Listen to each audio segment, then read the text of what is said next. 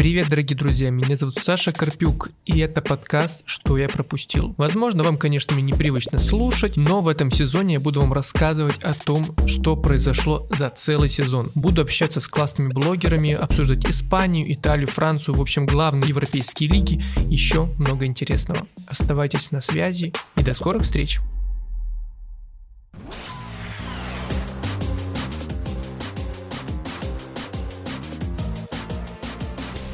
Ну что, дорогие друзья, э, мы наконец-то добрались до главного чемпионата, до АПЛ. И сегодня у нас какой-то феноменальный кворум собрался. Ой, сегодня я разговариваю с целыми тремя прекрасными людьми. Первый из них — это Тёмич из, из блога «Единофакты глянь». Тёмич, привет. Всем привет. А, это Миша из блога «Логотип Макларен ее». Вот вы придумали же себе блогерские-то названия. Миш, привет. Привет, привет. Ну и дорогой, не знаю, Руслан, как тебя называть? Типа отец всей трибуны, да, или что ли, как? В общем, Руслан Копылов, встречайте, дорогие я друзья. Я не согласен с тем, что я отец, потому что а, ну, один кто? из Брат? множества отцов, как бы это ни звучало. Прекрасно. Руслан, ну я, в общем, рад, что ты в любом случае с нами. Ну что, ребят, погнали, поговорим, постараемся, чтобы никто не уснул и все были довольны, тем более учитывая, скажем так, клубные предпочтения. Не знаю, не знаю, что сегодня будет. Будет весело. Давайте с банального, самого скучного. Давайте поговорим немножко о Сити. А, в этом году, судя по трансферной истории с Холландом, такое ощущение, что у клуба вообще все прекрасно. И АПЛ, ну, конечно, уже почти по традиции, Лигу чемпионов точно теперь должны взять, и все будет круто. Или все-таки Гвардиола традиционно перемудрит и будет какая-то очередная большая проблема? Что думаете? И как вообще оцениваете всю историю клуба сейчас? Так, ну давайте я начну.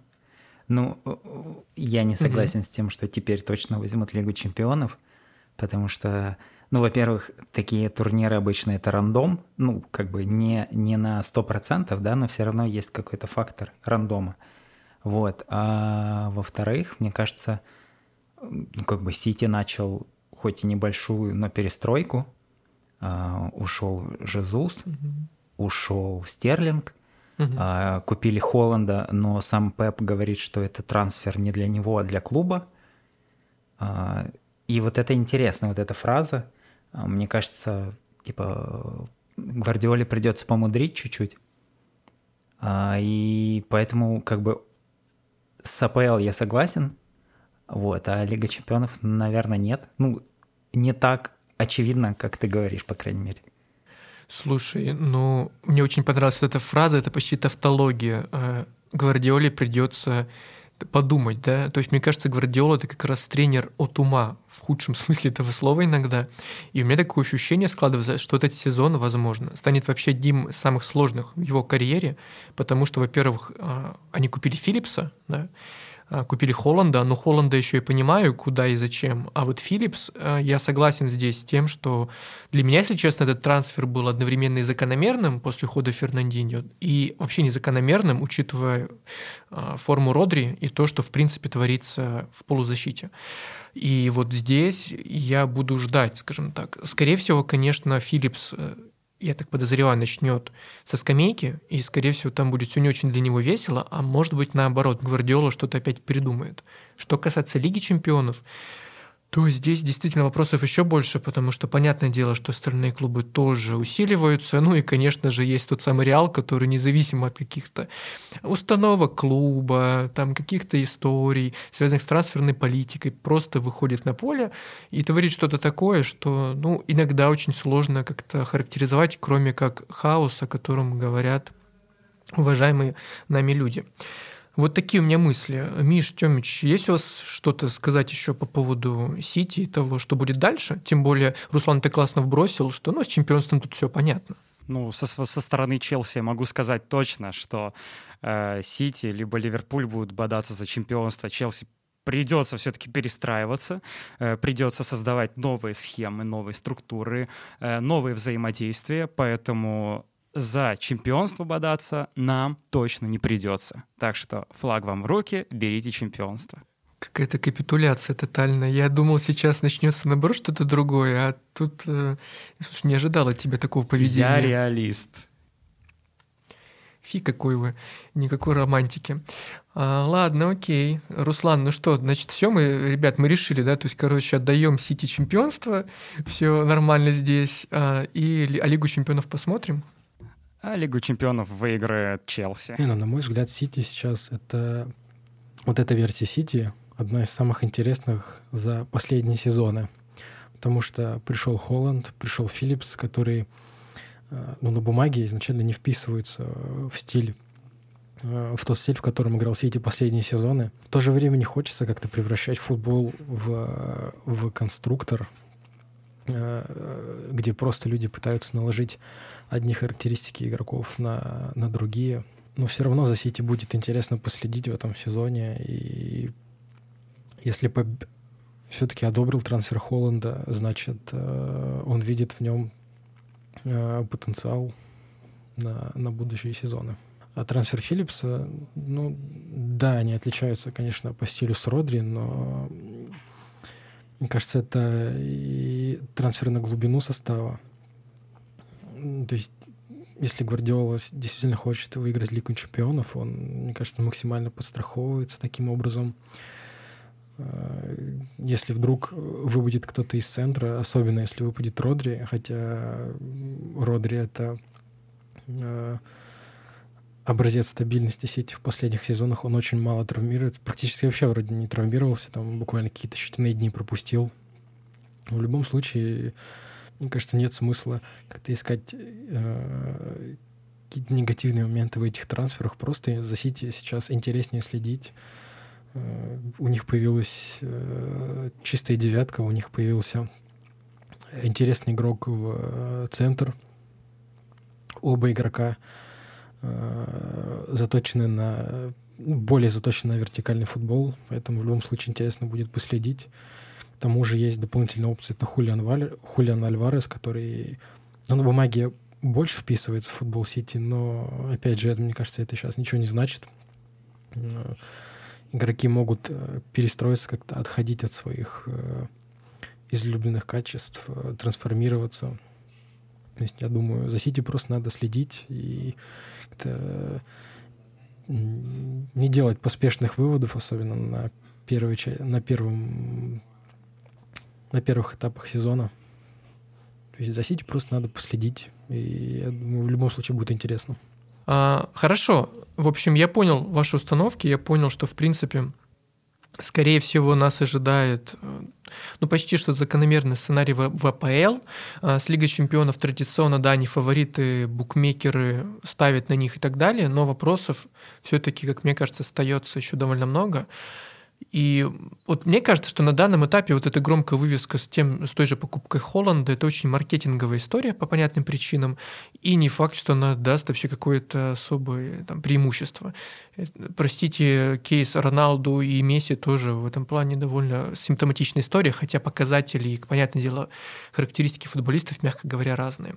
Поэтому давайте дальше, раз уж тут Тёмыч уже начал говорить о том, что ну, до свидания, АПЛ нам не нужно, ну скажи тогда нам, что с Челси это происходит. Тем более, если вы не знали, у Тёмича классный блог о Челси, и он очень любит всякие загадки о том, кто как играет в команде и всякие аналитические штуки. Ну чего, давай рассказывай, что там, Челси стушевался, все плохо или Челси все окей? В смысле стушевался? Что это за наезды такие? Не понимаю. Конечно, нет, не стушевался. Хотя э, первые полтора месяца казалось, что Челси Боули скорее стушевался, э, потому как э, фанаты недоумевали, где трансферы? Вот уже Ливерпуль, Сити, все закупились, все уже взяли по игрок множество игроков, там уже какие составы вообще, обалдеть. А где наши трансферы? Что нам делать? Но по итогу вот трансферы уже последовали, уже у нас в команде есть Стерлинг, уже есть Кулиду Кулибали, я вас уверяю, это просто мега-трансферы. Э, и еще на подходе Кунде. А, что можем сказать? Ну, конечно, да, там барселоновские журналисты говорят, что, дескать, Кунде уже наш, но, но я этим барселонским журналистам не очень доверяю. Э, так что я ожидаю то, что сегодня четверг, мы записываемся в четверг. Я ожидаю, что э, Кунде рано или поздно, ну там, ключевые 24 часа пошли, но рано или поздно он станет игроком Челси. И, естественно, все будет у нас окей. Естественно, нужно будет э, производить определенные э, реформации, поскольку новые игроки — это новые связи, новые структурные изменения, э, но основа, по сути, остается. Наши маленькие начинающие звездочки, они все так же в команде, и есть надежда на то, что все будет ок. Ну все, ребят, расходимся как бы Тёмич тут порешал все, все, все классно, да, Челси все хорошо. Слушай, ты не спичрайтер какого-нибудь, не знаю, там, футбольного, как не знаю, как их называют.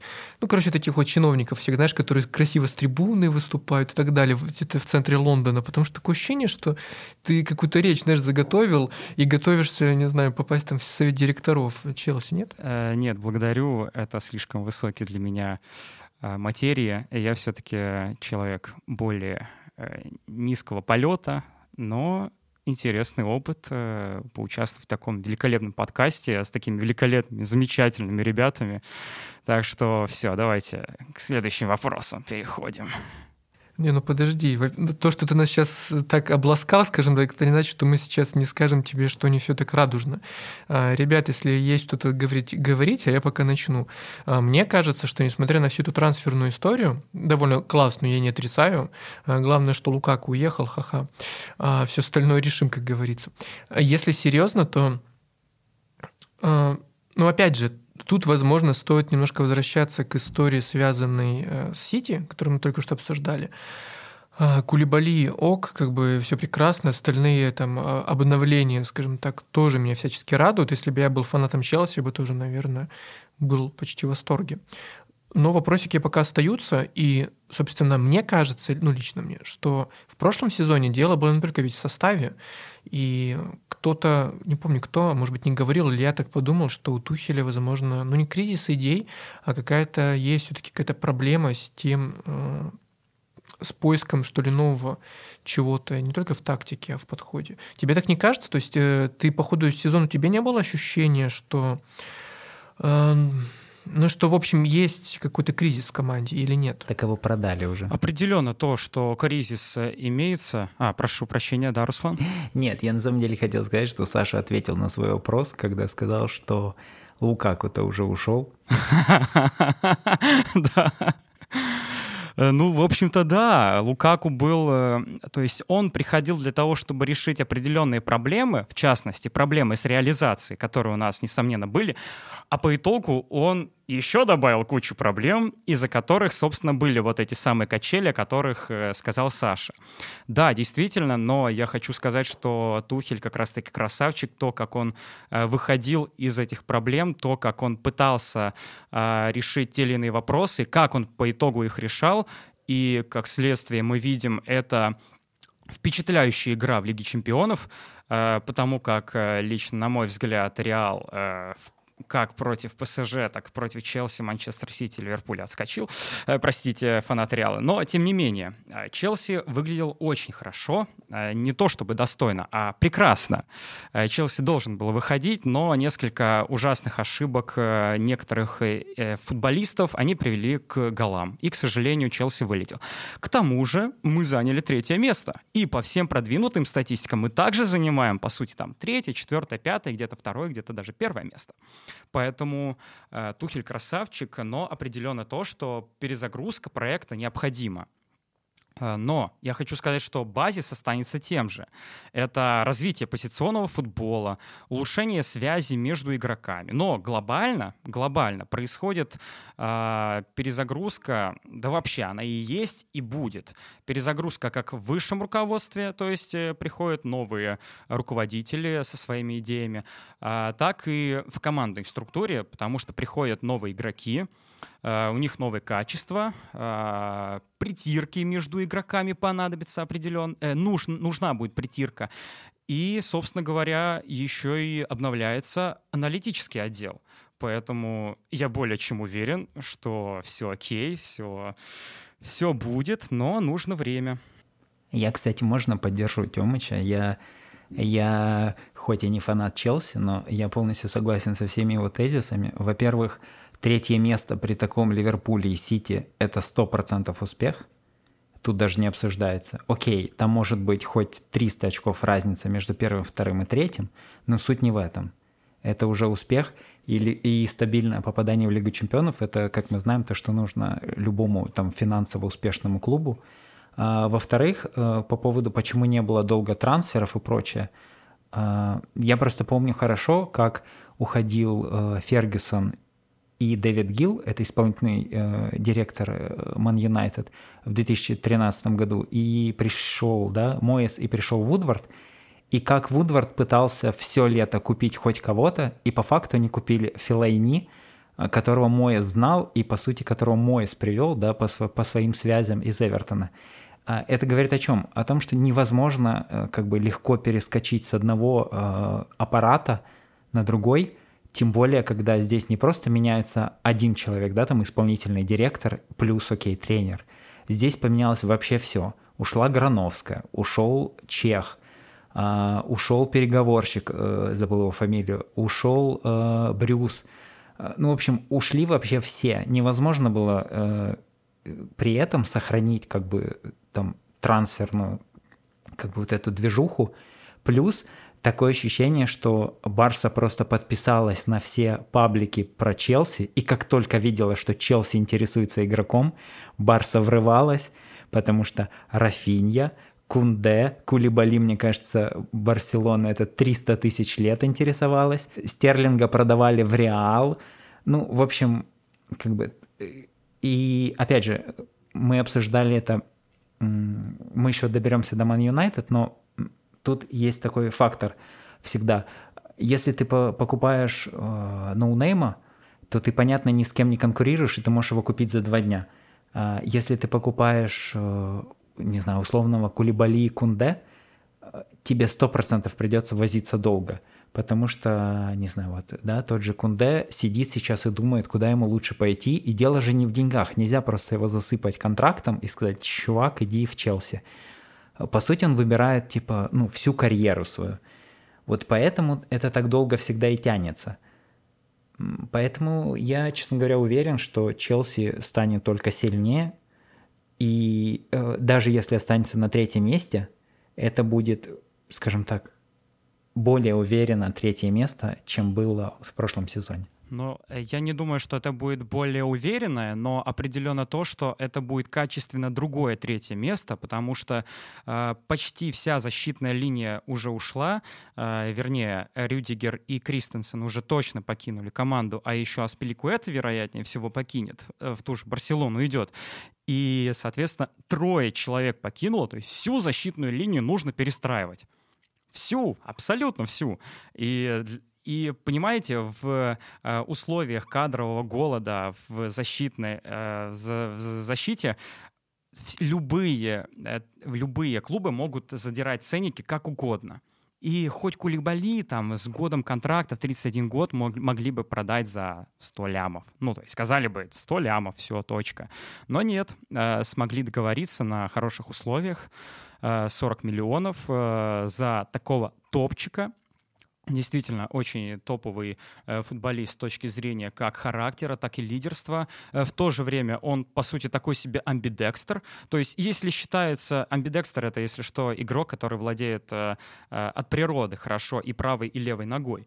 Но в данном случае вот Рюдигер считается двуногим футболистом, но при этом он 78% передач отдает правой ногой, а остаток, собственно, левой. И он считается Э, двуногим. А Кулибали 71% отдает э, правой, э, левой ногой кажется, у него левая рабочая. Ну, в любом случае, он э, хорошо пасуется как правой, так и, любо, э, так и левой. И это, естественно, радует. Это не, не, не, не говоря уже о том, что он на дриблинге может хорошо пройти, соответственно, обходить э, Э, прессинг-машину того же Ливерпуля, Манчестер Сити и так далее. Э, но, в принципе, это позволяет э, пользоваться его качествами и прогрессировать.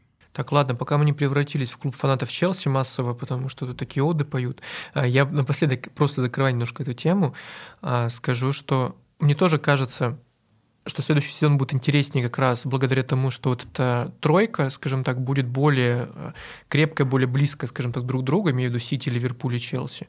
И у меня такое ощущение, что, по-моему же, в том сезоне э, первая половина вообще Челси довольно бодро шел, да, ведь? И было там вообще все очень хорошо, но потом произошел спад, и Сити с Ливерпулем уже оторвались. А вот мне, в этом сезоне у меня такое ощущение, что как раз благодаря кадровому усилению и довольно, кстати, разумному перестройке команды на фоне всех кадровых перестановок, мне кажется, что будет еще интереснее. Тут я с тобой тоже согласен. Так что давайте ждать. И мне кажется, что этот сезон будет какой-то особенный в АПЛ, как бы это ни звучало пафосно. Мы еще чуть позже про Манчестер поговорим. Там тоже, понятное дело, очень интересный сюжет развивается. Ну и остальные клубы. И получается вообще такая ну, потенциально мощная тройка, к которой, скорее всего, присоединятся там еще пару клубов, которые довольно резво эволюционируют по понятным причинам, потому что деньги-то все вкладывают, а результаты не все получают. Так что поехали дальше и давайте... О, давай. Я говорю, все фаны Челси становятся. Что творится? Ладно, давай, давай, да, Миша. Друзья, давайте. Мне кажется, мне кажется, у Челси не такие большие шансы, чтобы выиграть чемпионат. Я бы даже назвал, что у них крайне мало шансов, но одновременно с этим у них неплохие неплохие шансы э, зацепиться хотя бы за полуфинал Лиги Чемпионов. То есть, э, чтобы выиграть э, АПЛ, дистанцию в 38 туров нужно иметь достаточно глубину состава. У Челси, да, Челси отлично начал предыдущий сезон. У них там осенью настолько хорошую игру показывали, что один известный суперкомпьютер спрогнозировал им 4, 4 пропущенных мяча за весь сезон. Ну, по итогу они пропустили, пропустили там 27 а, это в первую очередь связано с травмами. Ну, конечно, и суперкомпьютеру не стоит так сильно доверять, но все равно это феноменальный был прогноз. Челси был отрезок э, осенью, когда они остались вообще без форварда, без э, Вернера и без Лукаку, и Тухель придумал использовать в атаке э, фланговых, фланговых защитников, ну или фулбеков, не имеет значения, как называть. Э, в том, что Чилвелл и Джеймс, они становились опасными оружиями э, именно за счет э, умных открываний. То есть их забегание очень было сложно контролировать, как забегание по флангу, так и в центр штрафной. Там были очень красивые взаимодействия, просто даже было интересно на это просто сверху, особенно с тактической камеры, смотреть. То есть к тому же они еще очень много забивали, очень много отдавали, особенно Джеймс. Научил его, помню, там 3 плюс 1 ну, за 7 матчей. Потом случилась травма, и вот у Джеймса, я не помню, сколько у него, какая у него статистика, но это был очень интересный ход. То есть, э, а потом у Челси выбывали Ковачича и Жоржиньо, и сразу пропадал динамика в центре поля, было очень трудно разыгрывать. Лофтус-Чик, естественно, не может дать такой, э, такое качество паса для Челси нужна именно глубина состава, чтобы выиграть э, АПЛ. Но у них нет этой глубины состава. А вот э, на Лигу чемпионов хорошие, у них хорошие шансы, мне кажется, потому что Тухель, он мастер э, анализа, и именно на коротких дистанциях он в рамках двух матчей хорошо себя проявляет, особенно э, в первые полугодие, когда он пришел в сезоне 2021. То есть очень они же тогда выиграли э, Лигу чемпионов, то есть вообще тут бессмысленно что-либо добавлять, да. А вот э, в прошедшем розыгрыше э, не самый уверенный матч против Реала в первой встрече, но в ответке Челси давил. Мне кажется, он больше... Сейчас уже трудно вспоминать, но хорошо, хорошо помню, как Тухель подстроился, точнее, испо, ну, подстроился, использовал э, недостаток Реала, где, когда Реал уже совсем садился, там 5-4-1 образовывались, и Феде Вальверде, он садился крайним правым в, в пятерку защитников. Из-за этого образовался э, недостаток игроков в центре поля. Тухель здорово это использовал. Он перевел туда Лофтус Чика, который начинал номинально на правом защитнике. То есть он перевел Лофтус Чика в центр — Тухель любит это дело, хотя мне это непонятно. То есть, э, мне кажется, это не тот игрок, который обладает достаточным умением, чтобы э, играть в центре, управлять темпом игры. Вот. А Джеймс, Рис Джеймс, который начинал изначально правым центральным, он перешел на, на правый фланг. Вот. И э, Челси очень здорово давил, но Реал — это Реал. Есть, мы все это увидели. Я к тому, что Тухель тот человек, который может э, зацепить для Челси полуфинал ЧА. То есть э, у него не хватает глубины состава, очевидно, для АПЛ, но полуфинала ЧА почему бы нет? Получается, Тухель новый Сульшер. Я все понял. Лукомский, пиши новые тексты. Тухель отзеркалил да, соперника. Я вот хотел как раз сказать, да, да, да, что подстроился. Да нет, Тухель не подстраивался, нет. Нет, на самом деле Тухель э, действительно хорошо э, манипулирует слабостями соперника, но так, что там подстроиться, отзеркалить, это все-таки Сульшер, это великий э, Оли Гуннар Сульскияр, это просто легенда. Какие вы хорошие все, милые. Ну что, значит, полуфинал, да, Миш, говоришь? Ну окей, хорошо, мы запомним, потому что подкасты запоминают все, мы тоже.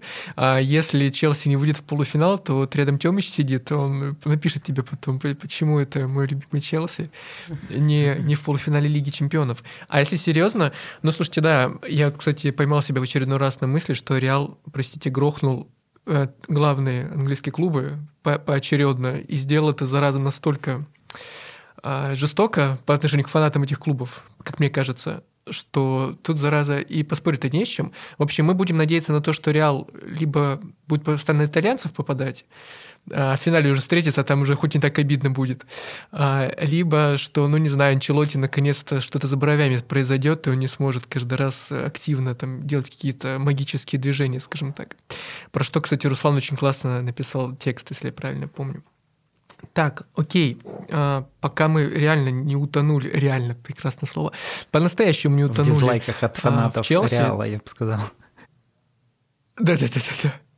А давайте к Ливерпулю перейдем, потому что Ливерпуль а, не дремлет, да, есть топовые трансферы, кроме мемов про Нунис, все-таки у команды, как мне кажется, все нормально, традиционно, с трансферной политикой, нормальным составом, даже после ухода Мане, эм, у меня, если честно, довольно оптимистичны какие-то мысли по поводу клуба, но тут я, опять же, хотел бы больше послушать вас, потому что мне кажется, что я не настолько плотно слежу именно за прекрасной красной командой но надо Мише.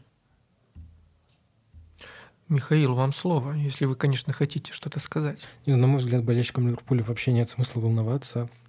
Ведь последние, последние годы, э, где-то около 6-7 лет, трансферный э, аналитический отдел аналитический отдел Ливерпуля делает все, чтобы болельщики вообще перестали полностью критиковать и как-то подвергать сомнению решения клуба. И столько рациональных, отличных трансферов, столько точечных попаданий, э, очень мало промахов, их ну, вообще практически нет. да, Тиаго раскрылся не сразу, но зато потом, как, э, как он провел прошедший сезон, э, то есть, ну, по Нунису да, он, конечно, много, много шансов не реализовал в товарках, но он здорово двигался, и Клоп это отмечал. Ему, ему нравится, как открывается Нунес, ему в целом плевать на то, что потом напишут про него после матча журналисты, но все-таки трудно перейти из португальской лиги. Португальская лига — это и близко не, не Ливерпуль, не уровень Ливерпуля. В, в английскую премьер-лигу в, э, в команду э, в команду претендент на титул. То есть э, надо просто следить. Я думаю, нет смысла судить как-то строго его старт. Тем более, что все почти партнеры отзываются о нем хорошо на тренировках. Ван Дейк говорил, что ему нравится, как как тренируется Нунис с, перв, с первого же момента приезда. То есть э, важно, что происходит внутри коллектива, да, мы смотрим, вот Нунис не забивает, но я думаю, ничего страшного. В целом на дистанции сезона, я думаю, он проявит себя и забьет э, свои 10 как минимум 10 голов. Слушайте, мне это интересно, появился ли на спорте блок, я сейчас проверил, кажется, нет, но вдруг, может, я не видел, а, Мозоли Нуньеса, потому что это прекрасно... А ты не слышал, да, эту прекрасную нет, историю о том, что... Я же правильно, ребят, да, да помню, что правильно. там а, проблемы Да, что проблемы, собственно, с реализацией у Нуниса были из-за того, что, ну, короче, он мозоль очень болезненно натер во время интенсивных тренировок, и ему было очень тяжело играть. И вообще, ну, Клоп так, по-моему, же и сказал, что мозоль все дела, ребят, не переживайте, парень очень классный. Ну, Клоп, как всегда, красавчик, он защищает, конечно, своего игрока и говорит, что он адаптируется. Но это, кстати, очень закономерная история. Я вообще ну, лично я не понимаю некоторой истерии, которая царит э, в кругу каких-то, не знаю, стереотипных фанатов, которые говорят, что купили непонятно кого, потому что я соглашусь тут с Мишей. Первое, Португалия — это, мягко говоря, не АПЛ. Э, второе, Ливерпуль — это не Бенфика, простите за банальность. И третье, ну, адаптация, лето, жара и так далее. Поэтому я вообще спокойно абсолютно жду старта чемпионата и хочу просто посмотреть на него уже ну, с клубами, с которыми он, в принципе, должен будет играть большую часть э, первенства, даже несмотря на этот э, матч с Манчестером, вот, и результат, который, возможно, не все ожидали увидеть. Поэтому у меня по поводу Ливерпуля, повторюсь, вообще никаких сомнений, кажется, все будет хорошо. Ну, а мозоли, ну, кто мозоли не натирал? Я бы тоже, наверное, особо-то не играл, если бы у меня были такие проблемы с ногами. Вот. Ну, а зато подарил вам или, может, слушателям идею для классного названия блога Мозоли Нуниса, для самого преданного фаната э, Ливерпуля или для того человека, который смотрит в первую очередь на факты и на какие-то более, скажем так, взвешенные штуки, э, чем просто вот эти вот громкие заголовки о том, как Ливерпуль э, там пропустил в товарнике или как Нунес не забил там скольки, с 10 метров условно. Такие вот у меня мысли. На факты глянь. Э, слушайте, но ну я хочу сказать, что Челси и тот Боули, он задолго до того, как э, хотел купить Челси, э, как оформил официальный бид на Челси, говорил о том, что целью станет создание проекта такого, как Ливерпуль.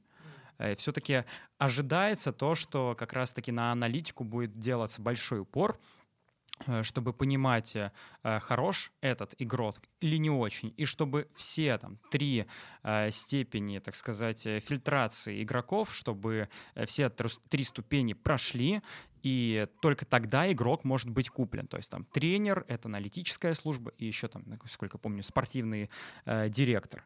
Э, вот, так что отрадно еще и это тоже э, слышать, что в Челси будут вот такие вот э, э цели ставиться. Это очень хорошо. Опять Челси лезет. Руслан, ты хотел, мы тебя перебили, да? Да, хамски перебили, ну что уж поделать, эти фанаты Челси вечно лезут. А, не дают нам попасть в топ-4. А, вот, э, по поводу, смотрите, если кто-то создаст действительно блог Мозоли Нунеса после нашего подкаста, пожалуйста, напишите Саше, а, Карпюк, собака, sports.ru. А, напишите Саша, спасибо вам. Он старый человек, поэтому лучше на вы.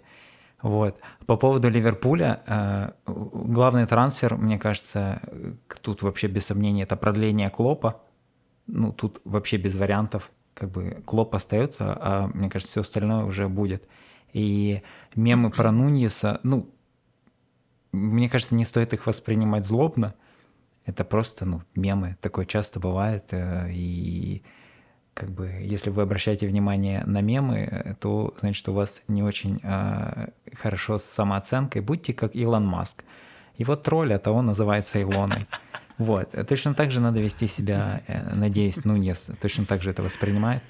Вот. А по поводу еще хотел добавить, э, мне кажется, очень интересно посмотреть, как все будет работать у Ливерпуля, учитывая, что ушел Майкл Эдвардс. Это такой, в общем, глыба. Mm. Его нельзя назвать прям чисто спортивным директором. Он, скажем так, мужчина, который отвечал за все связанное с трансферами в клубе.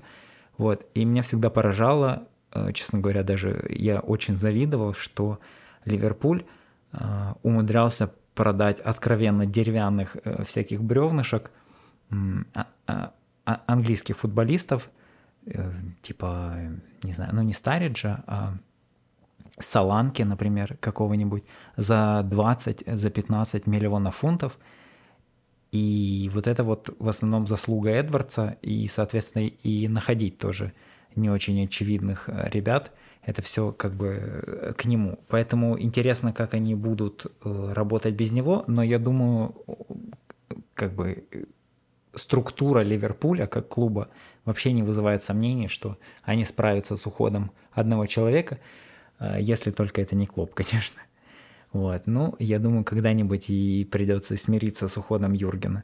Вообще даже не представляю, если честно, Ливерпуль без Клопа. Это, да, будет очень странно. И мы, конечно, вот знаете, сейчас подумал, пока ты говорил о том, что мы ведь очень часто, ну, как, наверное, почти все рядовые болельщики, не учитываем очень важные, скажем так, верхнеуровневые проблемы клубов. То, о чем Тёмыч немножко говорил, да, про перестройку Челси по понятным причинам, про э, вот, топ-менеджмент, короче говоря. И в Ливерпуле ведь то же самое, в любых клубах тоже. А мы очень часто оцениваем, э, к сожалению, я не про нас с вами, а в целом, как это стереотипно, что ли, э, в в контексте трансферов, в контексте тактики хотя бы в лучшем случае.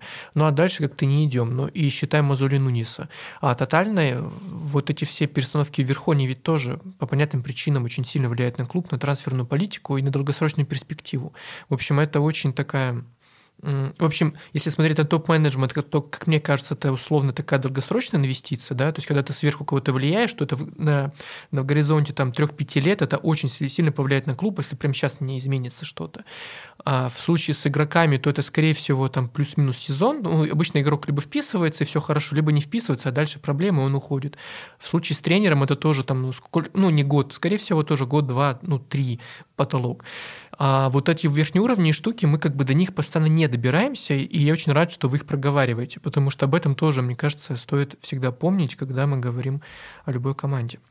Вот. Если по Ливерпулю все, то погнали дальше, потому что у нас там очередной а, весел... Да, давай, Миш. Я вот еще буквально вчера прочитал новость о том, что АПЛ э, в очередной раз планирует бороться с э, затяжками времени, и на этот раз они хотят разместить дополнительно 8 мячей на каждой из... Э, рядом с каждой из боковой линий. То есть там буквально будут стоять подставки. Э, и еще один мяч будет у четвертого судьи. Э, Все это делается из-за того, что болбои слишком затягивают мяч, слишком затягивают время, когда возвращают мяч игрокам. И как это отразится на Ливерпуле? У Ливерпуля самые, самые эффективные ауты – то есть одних только аутов в игре, я думаю, знаете, их штук 30-40, и каждый занимает 15 секунд. То есть это огромное количество времени. И расположив, э, ну, то есть расположив мячи э, ближе к игрокам, которые подбегают бровки, э, тем самым увеличится количество аутов. То есть это, очевидно, повлияет повлияет на все команды, но в большей степени положительно повлияет на Ливерпуль. Потому что уже 4 сезона, э, как минимум 4 сезона Ливерпуль работает с Томасом Грономарком, уверен, вы знаете, кто это. человек э, специализируется на аутах, и никто не забил больше с аутов э, за последние годы, как, чем Ливерпуль. То есть, и если их станет еще больше, то это Ливерпуль получит большой бонус. И к тому же Ливерпуль хорош не только в атакующих аутах, но и не, то, не только в аутах, которые происходят на атакующей половине поля, но и на своей половине. То есть они здорово начинают атаки, с них здорово выходят из-под прессинга. То есть там действительно работа на уровне. И хотел это еще связать с тем, э, то есть хотел этот бонус связать еще с тем, что Ливерпуль получит больше возможностей для контратак, для быстрых контратак. То есть если увеличится ауды, увеличится и э, контратаки уже. Объяснил, почему. А Ливерпуль на контратаках по-прежнему это главная мощь в лиге. То есть многие почему думают, что э, многие ассоциируют э, контратаки Ливерпуля именно с сезоном 17-18. Но тогда они делали, тогда это ярче всех проявлялось просто потому, что Ливерпуль по факту больше ничего не умел. То есть они ну, не, не играли там позиционный футбол, какой-то отличный есть там был упор на игру на встречных курсах, извините за штамп такой. Но вот почему-то стороной это обходит, но Ливерпуль по-прежнему больше всех забивает э, с контратак, с контратак в последних сезонах. То есть, ну, не знаю, с чем это связано, но можно просто больше акцент на их действия с мяч, ну, на их игру в позиционном футболе. Но это важно учитывать, что Ливерпуль по-прежнему самая большая мощь именно на контратаках, и это нововведение, очевидно, отразится в большей степени положительно именно на Ливерпуле. Все, теперь я понял. Я думал, ты говоришь о том, что не будет условно балбоев, да, и теперь не будет этой истории, что какой-то балбой там затянул, например, или наоборот быстрее дал мяч, из-за этого Ливерпуль там получит больше или меньше шансов, и теперь еще круче. Слушай, ну вот хорошо беседовать с умными людьми, правда, Тёмыч? Вот все тебе разложат, даже на уровне того, что теперь вот такая история будет, так что следите, Ливерпуль сейчас сделает всех, Челси в том числе, а Сити тоже, потому что банально ребята будут теперь больше забивать за счет вот такого нововведения. Хорошо, ладно, ну все, я, я спокоен за Ливерпуль, надеюсь, вы тоже, потому что за кого как не за них.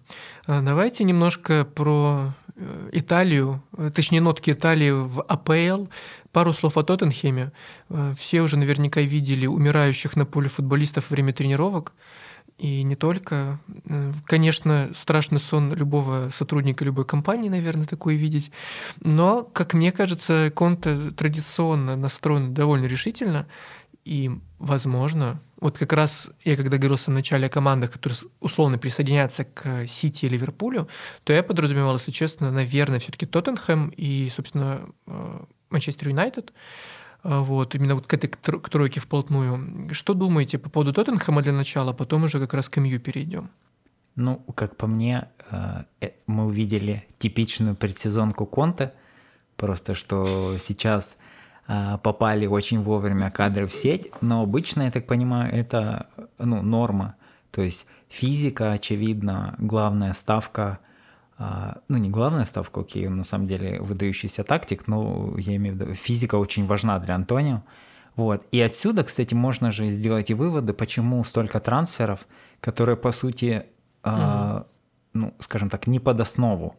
Ну, то есть сложно представить, что тот же Ив Бесума там прям сразу станет в основу куда-то.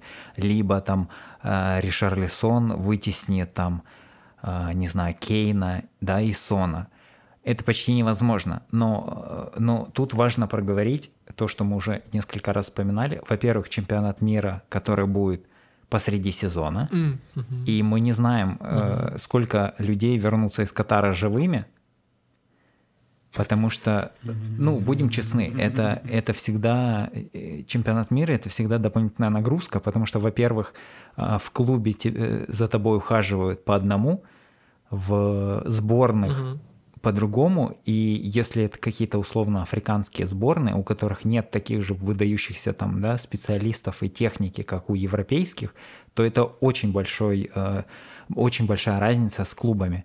Вот, поэтому такие два состава, которые сейчас собираются, это прям вот то, что нужно Конте. И опять же, и еще один большой плюс, э, АПЛ с нового сезона вводит 5 замен, ну, вернее, возвращает, но теперь на, на постоянной основе. Э, и как бы Антони это то, что нужно. Он очень любит вот эти пятерные замены. Ну, окей, не за раз, но как бы он их очень использовал в Интере чемпионском.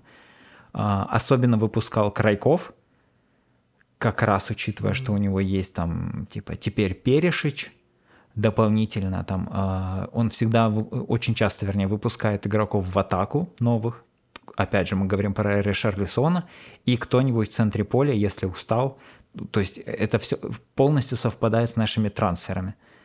А, поэтому я считаю, что вот Конте прям сейчас делает все по своей методичке, очень все правильно, и как бы, окей, сложно представить там, грубо говоря, такой Тоттенхэм с Конте там на протяжении типа трех, четырех, пяти лет, как мы, да, сейчас говорили про Гвардиолу и Клопа, когда ты думаешь, о, клево, Клоп там уже тысячу лет в Ливерпуле, еще тысячу будет. Э, Конте не такой, но оно ему и не надо как будто. Вот, поэтому, как по мне, Конте прям работает э, реально по своим э, очень, очень чемпионским методичкам. Ну, я не думаю, что они, конечно же, там в, за АПЛ, да, поборются, понятное дело, там разрыв все еще большой. Ну, можно попробовать взять трофей. Вы знаете, я вот еще думал о том, что этот сезон действительно станет каким-то очень трудным э, для, опять же, Сити и Ливерпуля, мне кажется, особенно для Сити, по ряду причин. Э, по одной простой причине, вот все клубы, которые за последние два года э, чуть сбавили темп, скажем так. Ну вот опять же, Тоттенхэм, да, МЮ, дальше к этому перейдем. Кто еще? Ну, а ну, Челси, собственно, да, все-таки в целом в этом сезоне будет очень сложно и будет все очень плотно. Я надеюсь, по крайней мере, на это. С другой стороны, действительно, этот фактор чемпионата мира посреди сезона – это вообще какая-то другая история. Это примерно то же самое, как э, в ковидные времена. А, ну, просто на паузу взяли чемпионат, ну, все остановилось, и потом возобновлять было очень сложно по понятным причинам, потому что сбивается в целом темп подготовки всего и вообще всего. Тем более игра без болельщиков, ну и еще гора разных факторов. А тут первенство такого уровня, на котором, понятное дело, все будут выкладываться и во всех смыслах э, будет очень сложно играть. И получается, что тут немножко происходит такая битва мешков денег, то есть кто успел укомплектоваться по полной, там, как ты говоришь, там, плюс-минус на два состава, тем будет легче. Те, кто не успел, ну, простите, ребят, да, и получается, что, собственно, в этом сезоне усилились как раз больше всего Тоттенхэм. А у Сити, в принципе, и так все было нормально, мягко говоря. А Ливерпуля, ну, не знаю, там есть вопросы, но в целом я все равно верю, что все будет классно. Челси тоже вопросы, но мне тоже кажется, что все будет нормально. А вот остальные с команды с меньшими бюджетами, ну, правда, там, конечно, сборников-то поменьше, но все равно в целом будет довольно сложно. Так что кто знает. В общем, я к тому, что этот сезон будет очень эм, неоднозначным очень сложно прогнозируемым. И поэтому здесь может выстрелить как, э, как тоже Тоттенхэм, э, так выстрелить вообще кто-то другой. Я не удивлюсь, если мы увидим очень странные результаты, как в начале еще плюс-минус, э, как, как обычно, скажем так, а вот к середине, к концу там будет уже все, возможно, вообще по-другому. И я сейчас бы меньше всего хотел быть условно прогнозистом, от которого требует называть там, условную первую пятерку, шестерку э, размещения клубов. Там могут быть сюрпризы, но это такое мое ощущение. Даже уже есть цитаты и Конте, и, по-моему, физиотерапевта Реала, что по факту после чемпионата мира нужна будет вторая предсезонка – но фактически в АПЛ ее точно нет, потому что чемпионат мира заканчивается, э, если ничего не путаю, в 20-х числах декабря. Вот. А там, условно говоря, 31-1 АПЛ уже играет. То есть ни о какой предсезонке речи не идет. Тут э, понятно, что не все дойдут до финала, конечно же, но, опять же, скажем так, топ-игроки, да, обычно представляют топ-сборные. И если условная Англия, там, не знаю, Бразилия, Франция или там кто-то еще дойдет до финала, то это минус у, у каждой топ-команды минус там 5 игроков, грубо говоря. Мы видели просто, что творилось с англичанами после Евро, а, при том, что у как бы был нормальный перерыв, было больше месяца, и все равно все никакущие играли, то есть, э, конечно, там, не знаю, мы перейдем еще к МЮ и там условному Магуайру, но это не только потому, что он там резко сдал, то есть э, это еще и к тому, что ты играешь сначала больше года без остановок, потому что у тебя евро, по сути, это продолжение сезона, а, а потом ты совсем чуть-чуть отдыхаешь и заново играешь. Вот то же самое, мне кажется, будет и с чемпионата мира, потому что ты будешь играть, играть, играть, а, в жаре, ну, плюс-минус в жаре, там, несмотря на то, что это там зима, не зима, вот. И, и потом ты возвращаешься и продолжаешь АПЛ, доигрываешь там в каком-то безумном режиме, или доигрываешь сначала до чемпионата, да, наверстываешь матчи, потом после чемпионата тоже закрываешь, потом у тебя сразу миллион кубков добавляется, еврокубки еще, если ты, ну, там, не сделал умно и не вылетел из группы, вот, поэтому тут вообще, да, прогнозы будут давать очень сложно на этот сезон. Ну, это прекрасно, что э, в декабре именно начинается и заканчивается чемпионат мира. Начинается уже в декабре, верно, да?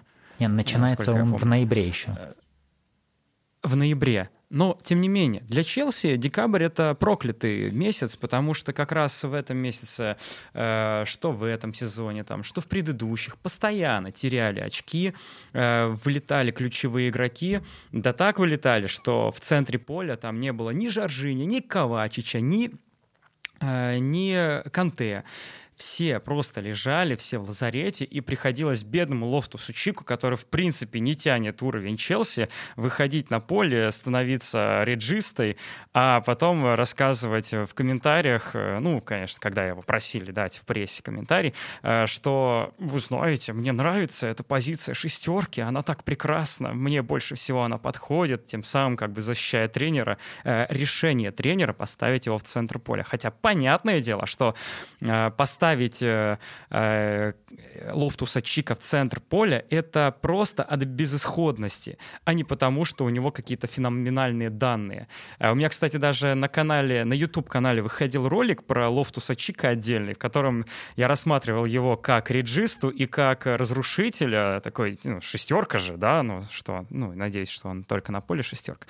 Я надеюсь, что он э, хорошо выполняет либо как реджисту функции, либо как разрушитель разрушитель. По итогу, э, как мы увидели на цифрах, ни то, ни в том, ни в другом он э, не является таким прям узкопрофильным специалистом.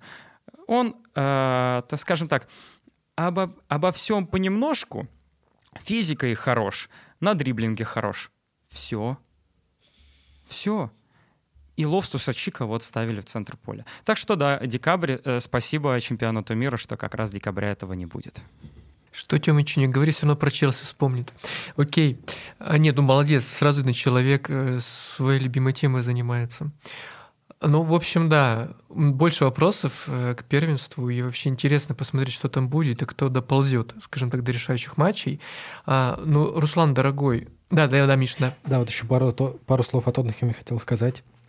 Есть э, у меня очень смелое и громкое заявление. Мне кажется, они всерьез могут побороться, ну, не то что за тройку, а у них неплохие шансы на чемпионство. То есть ключевой фактор — это глубина состава. И Тоттенхэм сейчас работает именно над этим. То есть Конте подписал э, Бисуму, Перш, Першича, э, Ришарлисона и еще одного игрока, не помню, как его фамилия, имя, кажется, Наджет, но неважно, это была все равно инициатива не Конте, а клуба, он уже об этом говорил.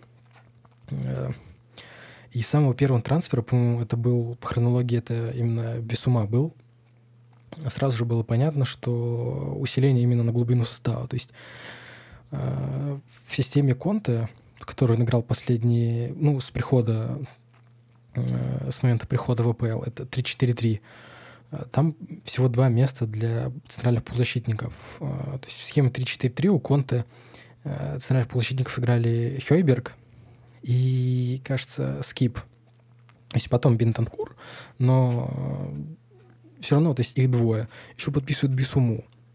То есть, ну, очевидно, пока, если никто не ушел, Скип на месте, Хойберг 100% будет на месте, Бинтанкур тоже здесь. То есть усиление, очевидно, именно для глубины состава. Э, пришел Перешич, которого так любит Конте, э, замену Регилона, которого Конте так не любит. Тем не менее, продолжает использовать, и вряд ли Перешич будет основным на дистанции всего сезона, но все равно Ришарлисон тоже как бы ему, ну кого ему менять? Только выходить на замену. И поэтому Тоттенхэм Э, усиливается в глубину. В любом случае, если они даже не станут чемпионами, да, у них сейчас, э, опять же, недостаток э, глубины в, в, в линии центральных защитников.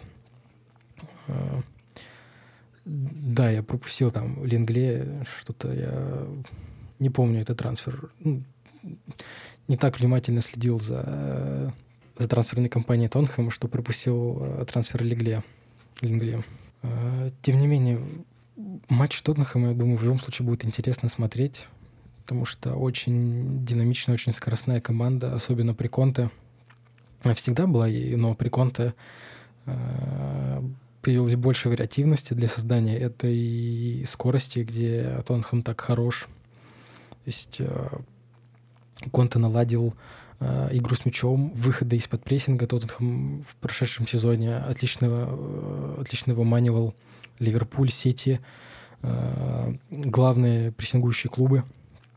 И здорово ловил их на, на контр... Ну, не то, что на контратаках, здорово ловил их в быстрых атаках. То есть он э, Конте отладил механизм, которому команда выманивала соперников прессинг э, и наказывала в свободных зонах. И сейчас приходит Бисума, который гораздо лучше, чем Скип, э, сохраняет мяч под давлением, который гораздо лучше в, э, в прохождении прессинга. Он был очень хорош в Брайтоне и сейчас, уверен, перенесет свой стиль, э, свой эффектный стиль в Тоттенхэм. И в любом случае матчи Тоттенхэма будет гораздо интереснее смотреть в этом сезоне. Э, хочется, чтобы они стали чемпионами, но, конечно, вряд ли такое произойдет. В любом случае, призываю всех смотреть их матчи. Так, ну пока вы тут оперу не написали или симфонию про лебедей, все остальное в Тоттенхеме. А, ну, слушай, я понял, Миш, мне очень понравился твой прогноз, потому что я когда готовился, мне тоже была мысль о том, что елки-палки, вот ведь Конте — это зараза тот тренер, ну, короче, вот он он для меня иногда тренер-сюрприз одновременно нет. То есть я понимаю, что он делает, но вот Конте, мне кажется, гипер неудобный для многих соперников, ну, в плане тренерской какой-то работы, плюс состав, плюс, опять же, календарь, плюс какие-то ну, процессы в клубах. Так что, возможно, как раз в этом сезоне Тоттенхэм станет условным, очень условным, потому что мы понимаем, да, какой, в принципе, уровень того Тоттенхэма, как у клуба, но все-таки гадким утенком, а, который раскроется таким образом, что мы получим в финале чемпионата, ну, не знаю, третье место это очень смело, ну, кто знает, Тёма Чеш камеру решил, решил включить э, в этот момент, э, потому что очень-очень интересный сезон нас ждет, если честно, и я очень жду уже даже финала. Давайте дальше. Руслан, давай уже приступай, как так сказать, э, к, амбразуре.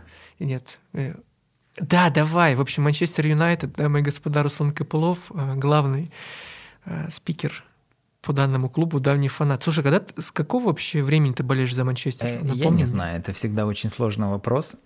Ну, я не знаю просто, как люди в своей голове прям фиксируют вот эту точку, знаешь, 12 типа, апреля 43-го я включил там матч. Ну, я просто не понимаю, как это сработает. Мне кажется, а, скорее всего, как-то вот по накатанной. Сначала мне понравилась, в принципе, а, английская премьер-лига, да, как бодренький футбол там а, конца 90-х. Вот. И, как понятное дело, проще всего всегда болеть за успешный клуб. Э, ты вряд ли будешь болеть за Уотфорд условный, который вылетает каждую секунду. Вот, поэтому там где-то появился Юнайтед, то есть, ну, я могу точно сказать, что я застал там Бекхэма в Юнайтед, вот, но э, точнее э, назвать там я там болею после Лиги Чемпионов или еще как-то, вот тут э, мои там мои вот этот период, с которого я болею, не могу сказать. Так что давайте считать примерно 20 лет. Мощь. Ну, тебе точно говорят что-то фамилия, там, точнее, имена Дуайт Йорк, Энди Коул, вот это все, да? То есть ты помнишь 9-19, это двойку форвардов, которые разрывали всех в конце 90-х. 9-19 это Марсиаль а, думаю... Решфорд, легенды. Окей, ха-ха, троллинг засчитан. А, ладно, давай, в общем, что думаешь? По-честному, что Тенхак пришел, все, всех победим, все круто. Какой Тоттенхэм, там, Челси, Ливерпуль, Сити. Подвиньтесь, ребята. Или Во-первых, я хочу транслировать мысль, которую я услышал у Дениса Казанского. Вот. А он, насколько mm-hmm. знаем, тоже легендарный болельщик Юнайтед.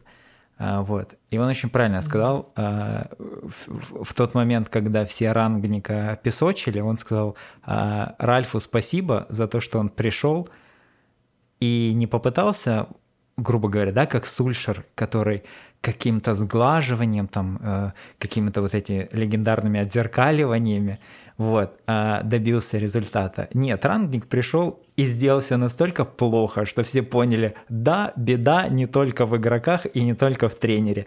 И это настолько легендарно, это просто вот, Ральф, спасибо, ну, болельщики Локомотива не скажут ему спасибо, вот, а адекватные фанаты МЮ скажут, потому что ну, это не взаимосвязано, но э, в конце сезона ушли Вудвард, и очень многие из его, как бы, вот этого переговорного клуба, вот, э, и не знаю, вместо, вместо очередного какого-то громкого имени, которое обычно там могли бы там, не знаю, нам Зидана засунуть просто потому, что Вудвард знает, кто такой Зидан.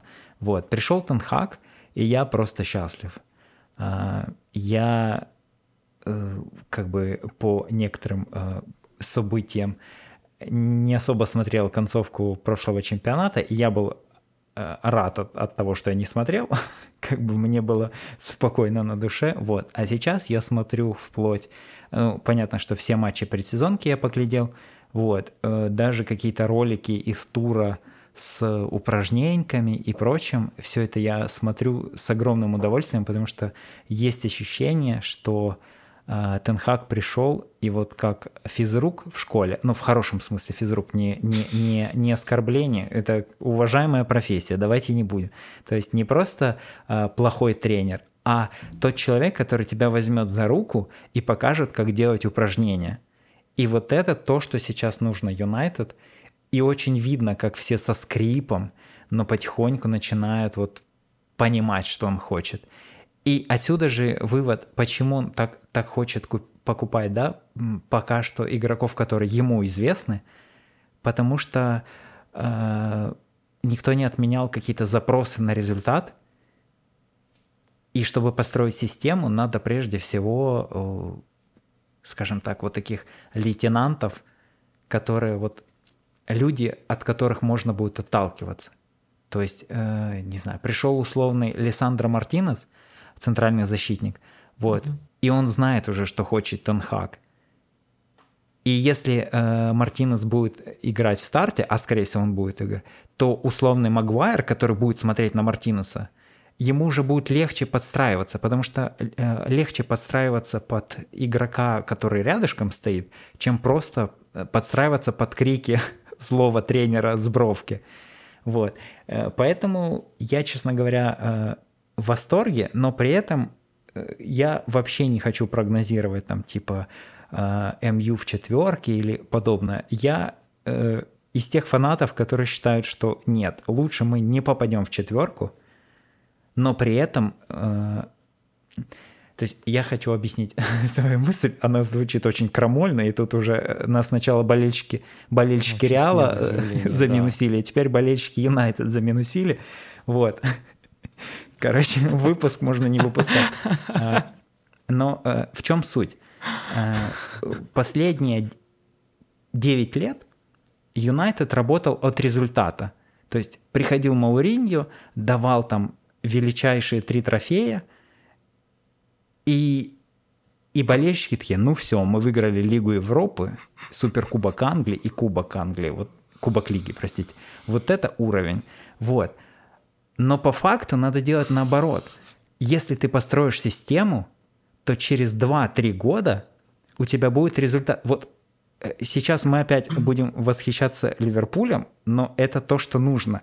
У Клопа не было сначала ну, ни одной победы ни в чем но он выстраивал методично, выстраивал, и сейчас мы уже не сомневаемся, да, что Ливерпуль по умолчанию фаворит на все, на квадрупл. Ну, в, там, в этом году непонятно, но сам факт, что вообще один клуб мог выиграть 4 трофея, это ну, как-то вообще очень-очень мощно.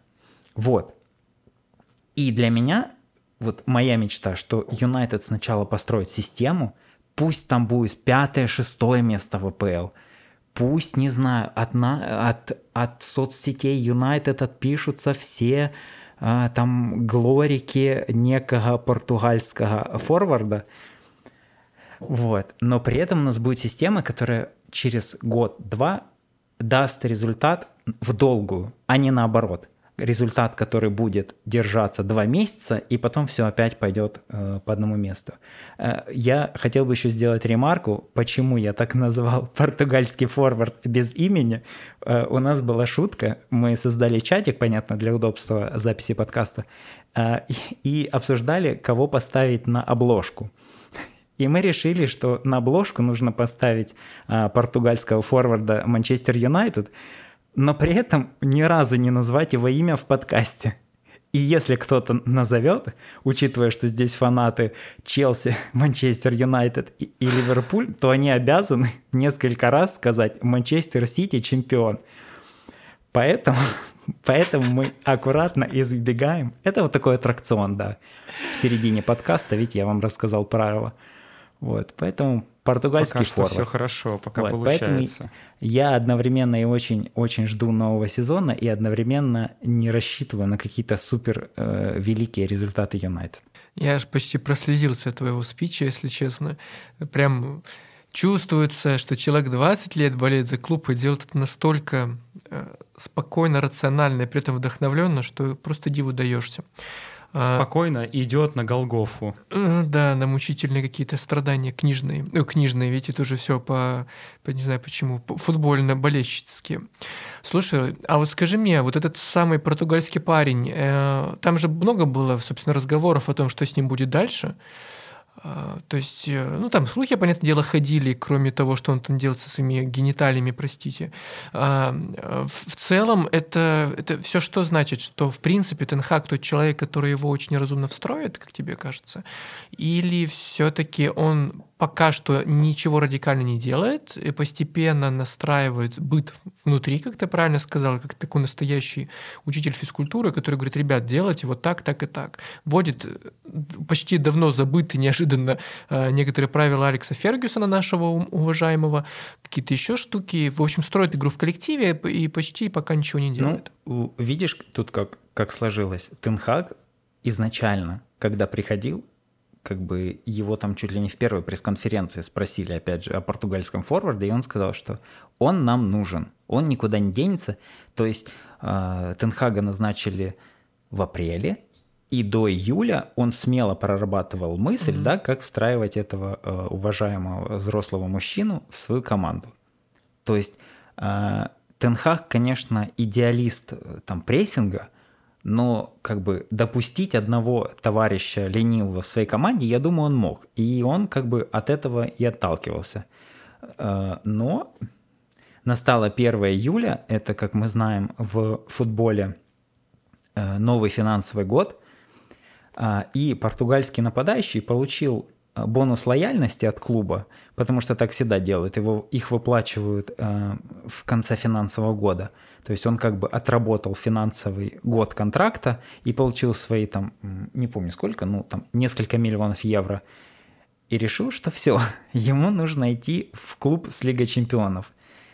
А, Поэтому просто я еще вспоминаю м, Тенхаг, опять же, на какой-то там из, э, из своих пресс-конференций говорил очень мудрую мысль, что а, ну, э, он говорил тогда не про португальца, вот, но у у него звучало, что такое поведение он не приемлет, ну и, грубо говоря, такие ребята нам не нужны.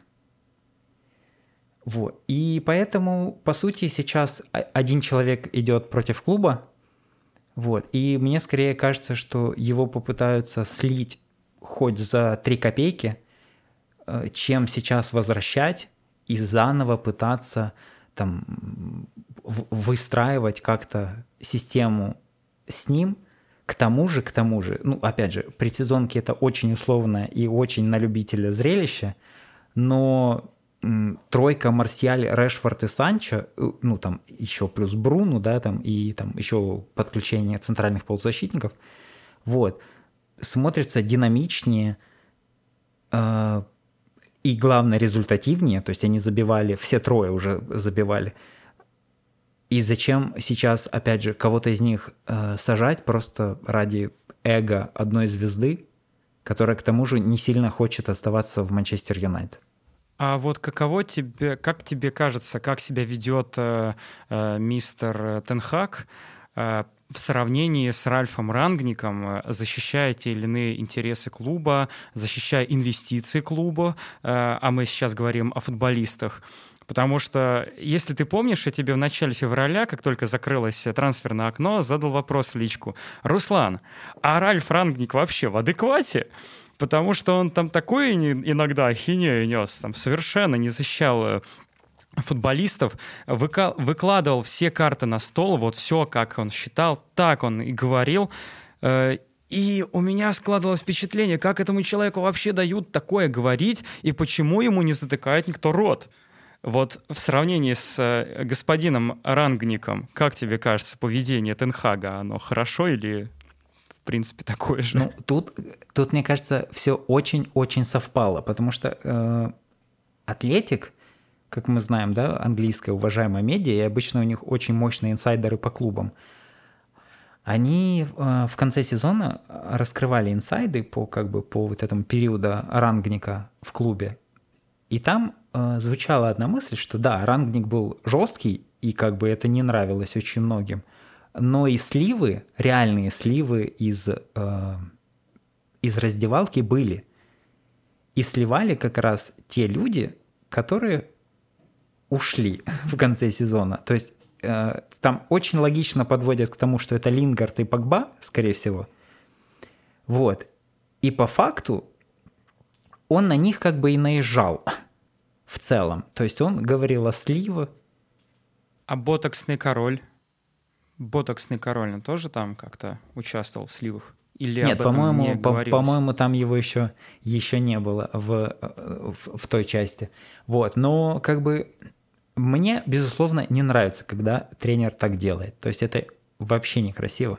И там, опять же, если вспоминать какие-то примеры, там, условно, Фергюсона и там других, обычно при прессе так не говорят, а, а уже внутри разбираются.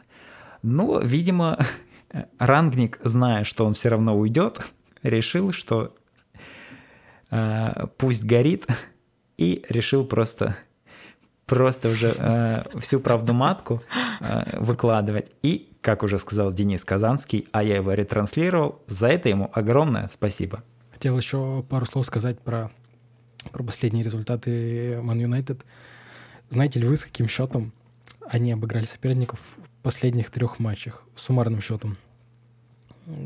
11-2. То есть э, мне кажется, может, могут быть э, завышенные ожидания у всех болельщиков. Конечно, здорово, что у клуба есть э, адекватные фанаты типа Руслана, но все равно в большинстве своем болельщики Юнайтед, думаю, у них будет слишком завышенное ожидание по Тенхагу, глядя на, на результаты предсезонных матчей. Но есть важный, важный момент, который хотелось бы отметить – Э, у всех соперников Юнайтед, которые сейчас были на момент э, записи подкаста 21 июля. Э, это Ливерпуль, это Кристал Пэлас и Мельбурн Виктория. Все эти команды стремятся играть с высокой линией обороны. То есть Ливерпуль, возможно, вообще самая высокая линия обороны не только в АПЛ.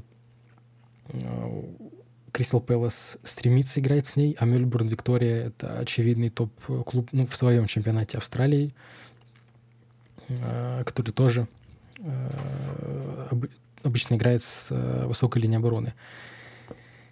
И Юнайтед очень много моментов создал именно за счет как раз высокой линии обороны соперников. Было очень много длинных передач в зону между центральными защитниками и крайними у соперников. И они выводили и и Решфорда, и Марсиаля, и диагональные передачи много делали на, на Санчо, тоже на Решфорда особенно. То есть болельщикам Юнайтед важно как-то просто забыть об вот этих а, краткосрочных успехах. То есть в чемпионате не все команды будут такими. А, это очевидно, но просто хотелось обратить внимание на этот, э, возможно, не самый заметный момент. А можно я парирую? Ну, во-первых, да, я смотрел целиком матча э, и, и согласен с твоими доводами, но э, у меня два замечания есть. Во-первых, Кристал Пэлас сначала играл очень высоко, э, но Юнайтед нормально его так зажал прессингом, и Пэлас доигрывал э, концовку первого тайма и большую часть э, второго там до, до, до глобальной смены, там, когда у Юнайтед поменялось полкоманды, ну, вернее, даже вся основа ушла. Вот. А, Пелла жестко сел и играл реально всем защитников. Поэтому это, это ничего не доказывает. Я полностью с тобой согласен, что э, верить по трем матчам предсезонки, что Юнайтед теперь чемпион, это абсурд. Вот, но как бы сам факт, что э, Пелос в какой-то момент сел, и и точно так же и Мельбурн, Виктория, но это вообще э, не стоит рассматривать этого соперника. Э, вот. Но в любом случае приходилось и как бы вскрывать оборону, которая реально там в два эшелона выстроилась. Вот. А, да, говори. Нет, Пелос сел, Пелос сел однозначно там, и Мельбурн, Виктория тоже подсела против, э, против Виктории. Кажется, было 65% владения против Пелоса. Анатолий 75, ну то есть все равно сравниваем много и очень много, и понятно, что соперники не играли так весь матч, а к тому, что как подбирались соперники, то есть, э, не знаю, была это инициатива Тенхага или, или кого-то другого, но просто, мне кажется, это не, не совпадение, то есть э, соперники подбирались так, чтобы раскрыть лучшие качества действующих игроков. Не, нет, это, это, это, э, это на самом деле ну, зачастую э, маркетинг, потому что как бы сначала выбирается страна, куда ты летишь, да, понятно, что азиатский регион, Юнайтед там долго не был, значит, нужно полететь, собрать денег с фанатов. Вот. И потом уже под это находятся соперники. То есть ты там понимаешь, что в Таиланде в это же время примерно будет Ливерпуль. Можно с ними поиграть. То есть, чтобы не играть там с... Как, как пришлось вот Тоттенхэму. Играть с, со сборной там каких-то клубов в Корее. Когда они прилетели э, как раз вот в Корею Южную. Вот. Э, точно так же и в Австралии. Кто есть в Австралии, с тем и играет. Поэтому да, я согласен с тобой, что ну, как бы э, соперники подобраны очень-очень похожие по стилю. Вот, но там как раз будет э, через неделю с небольшим матч с Атлетика, как раз э, автобус, который мы никогда не умели вскрывать. Вот, э, будет еще... Да, и еще и Остановила. Ну, Остановила не прям автобус, вот. Я бы сказал бы даже совсем не автобус, но как бы уже, уже меняется вектор, э, соперники меняются по стилю. Поэтому да, но в любом случае 11-2 это точно не показатель, что Юнайтед чемпион. Но мне кажется, такие фанаты есть везде. Э, вон Тёмыча, послушай про Челси. Это шутка, я, я шучу. Ну, на самом деле, просто э, среднестатистический фанат в соцсетях Не слушай его. обычно это как оно правильно называется с психологической точки зрения? Сангвиник, да, когда у тебя нет э, как бы нормального э, положения психики, у тебя либо супер радостное, либо супер истеричное, что мы все умрем, сезон закончен, мы пропустили один гол от Пелос, все, надо заканчивать. Вот, при, примерно так ну, скорее, это невротик какой-то, знаешь, то есть это человек, которого качели, а сангвиник, ну, неважно, не будем сейчас даваться в подробности. А знаете, что я вспомнил?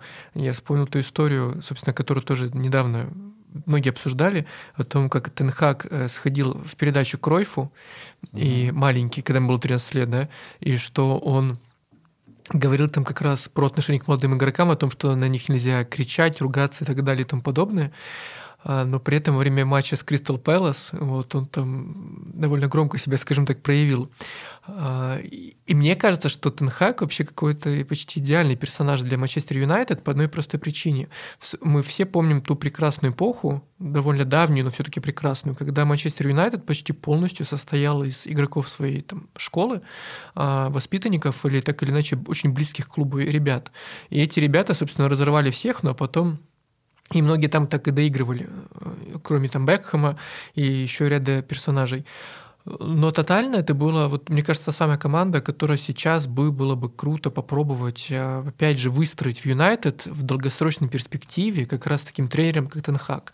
Вот мне кажется, что его гений еще состоит и в том, что это тот человек, который может э, через 3-4 года выдать очень классный проект, но только лишь, конечно, в том случае, если ему дадут на это время, что я не знаю, кстати, вот, Руслан, что, что ты здесь скажешь, мне кажется, вот, хотел бы тебе услышать, как тебе кажется, руководство даст ему на это время или нет? Потому что если честно, с огромной радостью, конечно, принял вот эту новость о том, что Тенхак главный тренер МЮ, но при этом, ну, я, и я понадеялся, что если они так сделали, то они понимают, мы приглашаем тренера, который играет в долгую, а не который приходит на сезон 2, чтобы отработать контракт и уйти куда-нибудь себе дальше. То есть он не гастролер, это сразу видно по, по всем параметрам.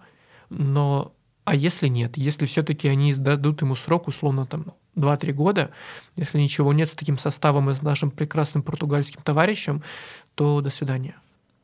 Ну, как бы с глейзерами никогда нельзя быть уверенным до конца, но сами перестановки, вот опять же мы говорим, да, про такие более глубокие там верхнеуровневые перестановки в клубе, они как раз говорят о том, что ну, э, время, время должны дать, потому что, опять же, появился спортивный директор, появился технический директор, а это, кстати, Даррен Флетчер, воспитанник клуба, то есть который понимает, что такое воспитанник.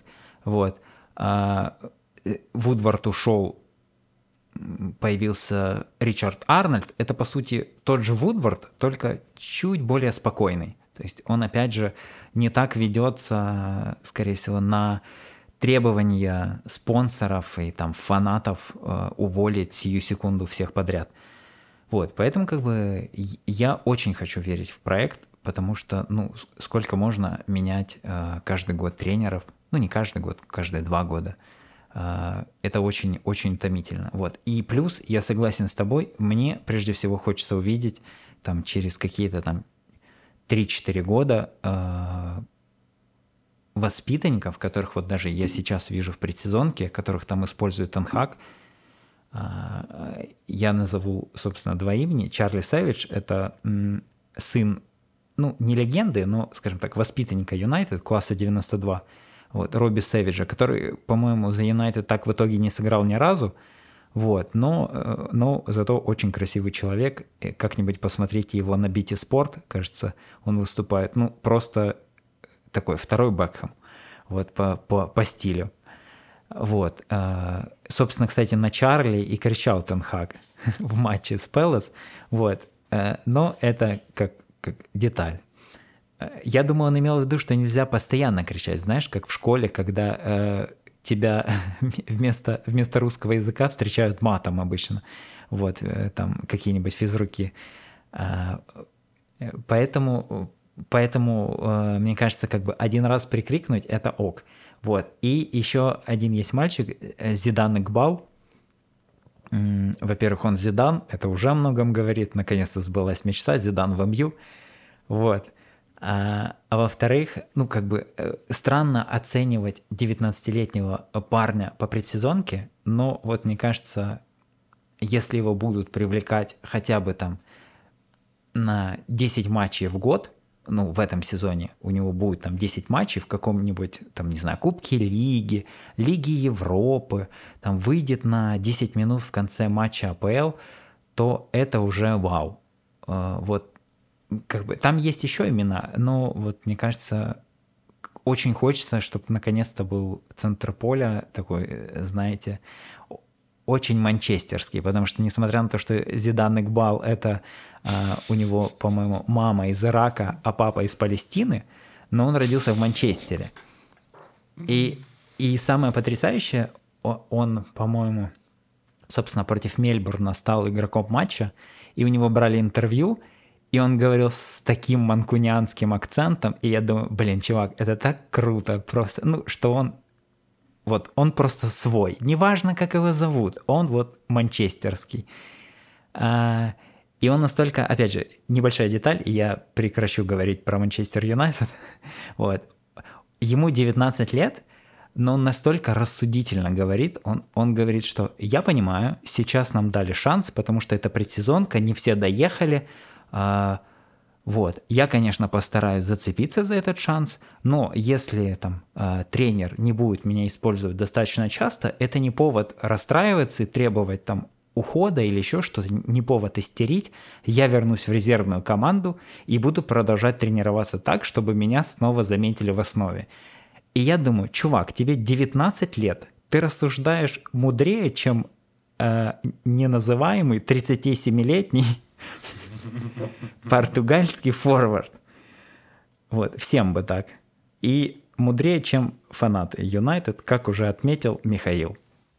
Ты уже так часто э, использовал фразу «португальский форвард», что мне кажется, пора уже тебе сказать, что Манчестер Сити чемпион. Ну, Руслан, давай. Без вариантов. Манчестер Сити чемпион. Хотя без Зинченко теперь уже не так очевидно. Вот, теперь Арсенал чемпион. Все. Drop the mic. Прекрасно. Я никогда не думал, что это услышу из твоих уст, Руслан, но такова вообще феноменальность этого подкаста. Вырежем. Да, что... да, кстати, монтаж есть. А, хорошо, давайте уже к финалу. Давай пройдемся по клубам уже не с, скажем так, верхней части таблицы. А, на вскидку сразу захватим в одно, скажем так, в часть два клуба диаметрально противоположных по сценарию, потому что там происходит. Первый это Ньюкасл, денежный мешок еще один, который появился, и у которого, которому, точнее, в принципе, есть вопросы, но, если честно, проект пока что кажется мне несколько скучным, хотя есть какие-то сполохи надежды, но вопросов больше. Второй клуб – это а, еще один любимец, э, мне кажется, почти всех, это Лиц, команда Бьелсы, уже не Бьелсы, точнее, но в целом Бьелсы последних там сезонов. Очень жалко, что так все получилось, но, как мне кажется, у Лица, в принципе, там плюс-минус будет интересно. Но мне, почему их выделил, у меня такое ощущение, что это одни из тех команд, возможно, и, кстати, может быть, здесь Миша тоже поправит, за которыми ну, можно так осторожно следить тоже в текущем чемпионате. А, повторюсь, из-за чемпионата мира, из каких-то других э, вводных других клубов. И кто знает, либо у Лица, наверное, будет все плохо, ну, как вариант, потому что Филлипс еще ушел, либо, наоборот, будет перестройка. Так что не знаю, в общем, какие ваши мысли здесь есть, что думаете про эти два клуба и, в принципе, о том, кто, кроме этих гигантов, которых мы обсуждали последние там, почти полтора часа, могут так или иначе быть интересны. Так, ну если хотите, я начну. Во-первых, я согласен с тобой, что Ньюкасл достаточно скучный, но э, скорее потому, что он действует не так, как мы ожидаем от вот таких безумных мешков. Просто я помню, когда Сити заходил в АПЛ, то там были сумасшедшие трансферы. Они просто каждый год покупали себе команду. Э, и это было настолько рандомно, то есть там, мне кажется, 4 клевых форварда в какой-то момент было. Вот так обычно они покупали. Ньюкасл действует очень рационально. У них на самом деле э, все покупки, они такие уровневые. Э, то есть вот сейчас, например, э, там зимой они купили форварда, потому что нужен был форвард, э, сломали, блин, боже, вылетел из головы, э, как зовут их форварда. В общем, он вылетел до конца сезона и купили Вуда. А сейчас, очевидно, им нужен был вратарь посильнее. Они забрали э, из Бернли Ника Поупа, как бы вратаря сборной Англии. Ну, окей, не первого вратаря, но все равно. Вот. Э, нужен был сильнее центральный защитник. Они забрали из Лиля э, Ботмана, за которым э, охотился Милан больше года. Понятно, что Ньюкаслу приходится переплачивать. Это как бы, ну, логично, потому что когда тебя зовут в Милан или в Ньюкасл, ты в Ньюкасл пойдешь только за деньгами. Вот. Но, но с точки зрения Ньюкасла все очень логично. У них нет каких-то безумных покупок, которые вот просто так. То есть они не покупают э, прямо сейчас себе в команду, например, условного Дебалу, потому что он им не нужен там сейчас. Они постепенно прокачивают свой уровень и вот э, в прошлом сезоне они заняли 11 место, но там было очень много оговорок. Они по, там, по, по ожидаемым очкам и по, по всей статистике должны были быть где-то 17-ми. То есть не вылететь, но вот почти вылететь. Вот мне кажется, в этом году, если они доберутся до 11 места, но уже без оговорок, то это будет уже круто для этого проекта. Вот им как раз сейчас точно не надо спешить. А, потому что вот сейчас, на данную секунду, они делают все правильно. Это скучно, но, но зато правильно. Вот. А по поводу лица, ну, он точно не вылетит, ну, как бы точно не будет 17 места. А, ну, то, что случилось с командой Бьелса, это трагедия, но, но клуб живет дальше. Э, там, условно говоря, пришел Джесси Марш, очень толковый тренер, у которого там не, не очень получилось в Германии, вот, но зато он из системы Red Bull, а, и которому дали предсезонку и дали возможность покупать молодых игроков. То есть, по сути, это то, чего не хватило рангнику да, в Юнайтед, потому что у него были старики и не было возможности научить их прессинговать. У Марша сейчас есть и предсезонка, и молодежь. Вот. Да, он покупает пока в основном игроков из э, типа системы Red Bull, но опять же, это как с Тенхагом. Легче купить сейчас тех, кто тебя уже понимает. Вот. А э, тот же Philips, за него при, предложили отличные деньги. Они на эти отличные деньги, сколько там, 60 миллионов, на эти 60 миллионов купили себе четырех новичков. Э, по поводу лица, я вот сразу скажу, тем более ты очень классно задал этот вектор. А, мне кажется, что ну, руководство команды выбрало довольно ну, в общем, они выбрали стратегию, приглашая Джесси, да, Марша, а, в том плане, что они дали понять, ребят, как бы Бьелся красавчик, молодец, поработал, поставил прессинг, вывел, наконец, э, в АПЛ и так далее. Теперь нам нужно строить проект не только с точки зрения тренерского какого-то видения, да, а с точки зрения, скорее, именно еще немножко менеджера. Потому что мне кажется, что Марш как раз тот человек, который сможет выстраивать не только какие-то условно тактические да, истории, а в принципе вот эту в общем, он использует подход школы и долгосрочной перспективе. И вполне возможно, что через сколько-то лет мы опять же увидим довольно симпатичный проект, довольно а, Короче, тот проект, который будет мотать нервы, по-другому не скажешь, и портить их всем в АПЛ. Возможно, даже, это, конечно, такая розовая мечта, лиц мы наконец-то опять увидим в Еврокубках, хотя когда это последний раз было, я даже не помню, в нулевые, скорее всего. А, но в целом пока что у меня больше какого-то положительного, даже несмотря на продажи игроков и уход Биелсы, чем отрицательного. А про Ньюкасл, ну тоже, да, сим- симпатичная история развивается. Я очень рад, что они не начали скупать все и вся, потому что я помню эти первые какие-то публикации, мнения и так далее. Ну, что понятно, очередные нефтяные деньги пришли в АПЛ, опять э, такие ближневосточные ребята сейчас попытаются, в общем, вступить в какую-то конкурентную борьбу с большими командами, с историей. Но в целом посмотрим. В общем, Ньюкасл, кто знает, может, они выстрелят, э, не знаю, в этом сезоне и будет все довольно не так очевидно, как казалось поначалу. Мне вот очень интересно послушать Мишу, потому что Миша очень классно писал, не, конечно, не про Ньюкасл Лидс, там была другая история. Мне вот хочется поговорить про маленькие клубы. А, у Миши выходил очень классный текст, если вы не читали, про Брентфорд, который Руслан, я так понимаю, много читал, много редактировал и, возможно, очень долго листал, как и все мы, но при этом текст огонь, и так что почитайте. Миш, что думаешь про маленькие команды и что думаешь, возможно, про Лидс, Ньюкасл, в общем, вперед. Для меня Лидс мне трудно что-то говорить про Лиц, потому что я не посмотрел ни одного матча а, после того, как уволили Бьелсу. Для меня это был один из самых грустных дней в сезоне. Причем я помню, естественно, смотрел матч Лица а, в прямом эфире. И, кажется, был очередной разгром.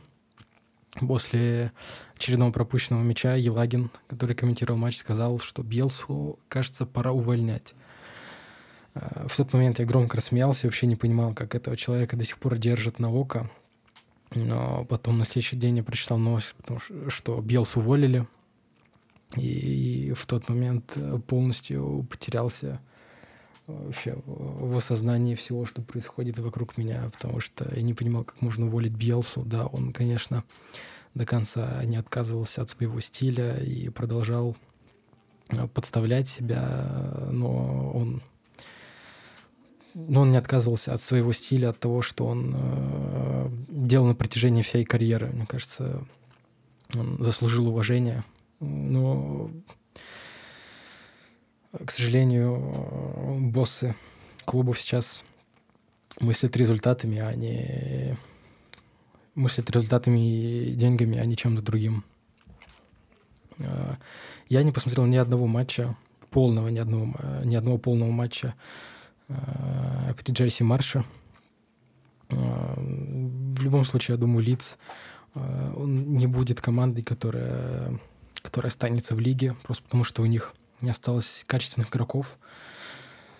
Э, э, а Джесси Марша я не считаю каким-то выдающимся тренером. Да, я не поставил ни одного полного матча. Возможно, вот э, такое дилетантское суждение, основанное исключительно на статистике, на, э, на чтении других журналистов. Но я не верю в лиц. То есть потеря Филлипса, потеря Рафини, который, Рафини, который так тащил лиц э, в предыдущем сезоне, когда у них было столько травм практически в одиночку.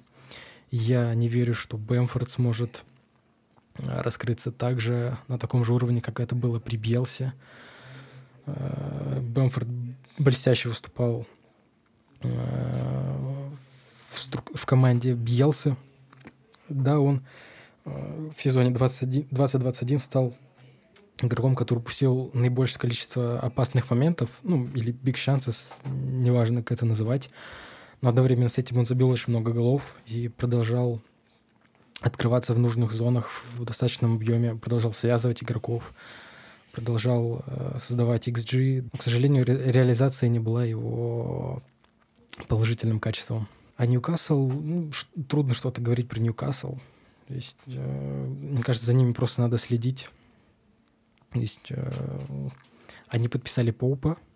Трансфер не укладывается с, э, с мыслью о развитии клуба в, э, с позиции какой-то атакующей игры э, в атаке.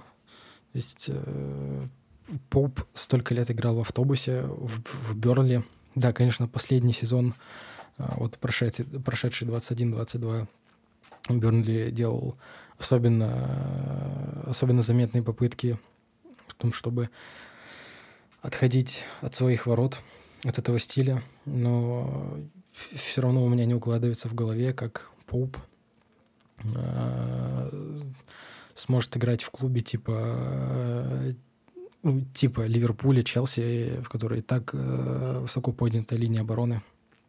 Интересно будет посмотреть на то, что сделает Эдди Хау. На мой взгляд, сложно вообще какие-то э, предположения сейчас высказывать. Надо просто следить за этой командой. Потому что пока все, все идет к тому, что просто Ньюкасл продолжит, был, продолжит быть тем, кем он был э, в, э, во второй части прошедшего сезона. Да, там Рустам говорил, что Ньюкасл перебрал очков но вот я сейчас посмотрел, там всего 9 э, очков перебранных, если так можно выразиться. То есть Ньюкасл э, на 9 очков набрал больше, чем от них ожидалось. Э, это очень, очень приличный overperforming, но все равно они по ожидаемым очкам седьмые. То есть ну, не такая же большая разница. Ньюкасл показывал качественную игру. Да, возможно, не самую эффектную, но все равно им не так сильно везло, как может показаться. Они там встретили Челси, поэтому и скатились. Все нормально. О, началось опять эта секта. Подключилась. Ой, кто бы говорил. Это больше 30 минут, наверное, про MMU разговаривали. Мы все вырежем. Мы, мы оставим там только Манчестер Сити. Чемпион в куске. И, э, и 8 раз э, португальский игрок, ботоксный король. Ой, слушайте, да ладно, э, Миш, смотри, пока мы в эзотерику не ударили, спасай нас. Смотри, э, давай немножко поговорим еще про Брентфорд, например, и про Брайтон. Э, что ты можешь сказать про следующий сезон? И... А мы про Арсенал-то будем говорить? А зачем он тебе нужен вообще? Зачем? Слушайте, кому нужен Арсенал? У нас тут секта уже, как сказал Руслан. А если серьезно, нет, давайте вообще про все поговорим. А, Брентфорд, Арсенал, Брайтон, выбирай и погнали, потому что мы уже с вами разговариваем довольно много, а вот не добрались-то, ребятки. Да, да, да, погнали. Ну, Брентфорд э, уже точно не будет таким ярким, как он был при Эриксоне. Э, Кристиан очень много дал, э, очень много э, вариаций как э, на стандартах, так и так и в open play ситуациях. Печально печально наблюдать, что Давид Рай отказывается от продления контракта. Это человек, которого Брентфорд сделал, возможно, самым узнаваемым вратарем в мире. То есть у Рая рост 183 сантиметра. Ну, около того. То есть это очень, очень небольшой рост для вратаря. При этом он играет в максимально агрессивной манере. То есть при подачах соперника, что из открытых эпизодов, что, из, что со стандартов, что с игры, что со стандартов. Э, он занимает очень высокую позицию. Э, и на это просто даже интересно смотреть. То есть э, необычно наблюдать, как такой невысокий парень в воротах так агрессивно выходит, при, на, так агрессивно выходит на подаче. К тому же Брэнфорд и Рая дополняли друг друга. То есть владельцы Брэнфорда, они настаивали на том, что клуб должен играть, э, клуб должен высоко прессинговать, должен играть высокой линии обороны. И Рая подписывался как раз и потому, что он умеет страховать эту высокую линию, он очень мобильный, э, у него очень быстрые ноги. Э, но в прошедшем сезоне очень много очень много голов было пропущено как раз из-за из-за закидушек э, за спину центральным защитником. Рай не мог это страховать, к тому же Рай пропустил приличную часть сезона, он там травмировался. Э, другие вратари, понятное дело, не смогли дать те же качества, что, что давал он. Здесь там соперники активно использовали зону Янсена. Э, и Пунтус Янсен очень хороший центральный защитник с хорошим пасом, но человек уже там почти 33 года. Ему за 30, у него уже, уже нет э, скорости. Он э, просто не мог справиться с темпом премьер-лиги. Поэтому Брентфорд очень много получил э, таких забросов за спину. Э, возможно, самый, э, самый неприятный матч был против Юнайтед, где где Мью постоянно дел, создавал такие ситуации, выманивал, выманивал Янсена вперед. Против Астон Виллы был очень ну, неприятный, неприятный для меня, как человек, который поддерживает Брэнфорд.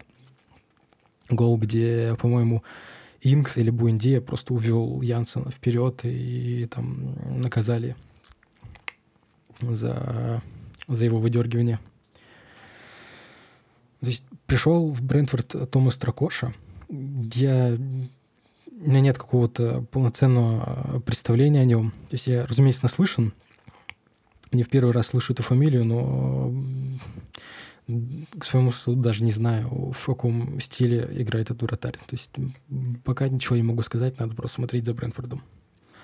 А Брайтон, Брайтон — это очень здорово, что мы сейчас поговорим о нем. Для меня непонятно, почему этот клуб так Э, ему так мало уделяют внимания. На мой взгляд, это э, такая копия Манчестер Сити. Потому что какой сезон Поттер играет э, настолько красивый футбол.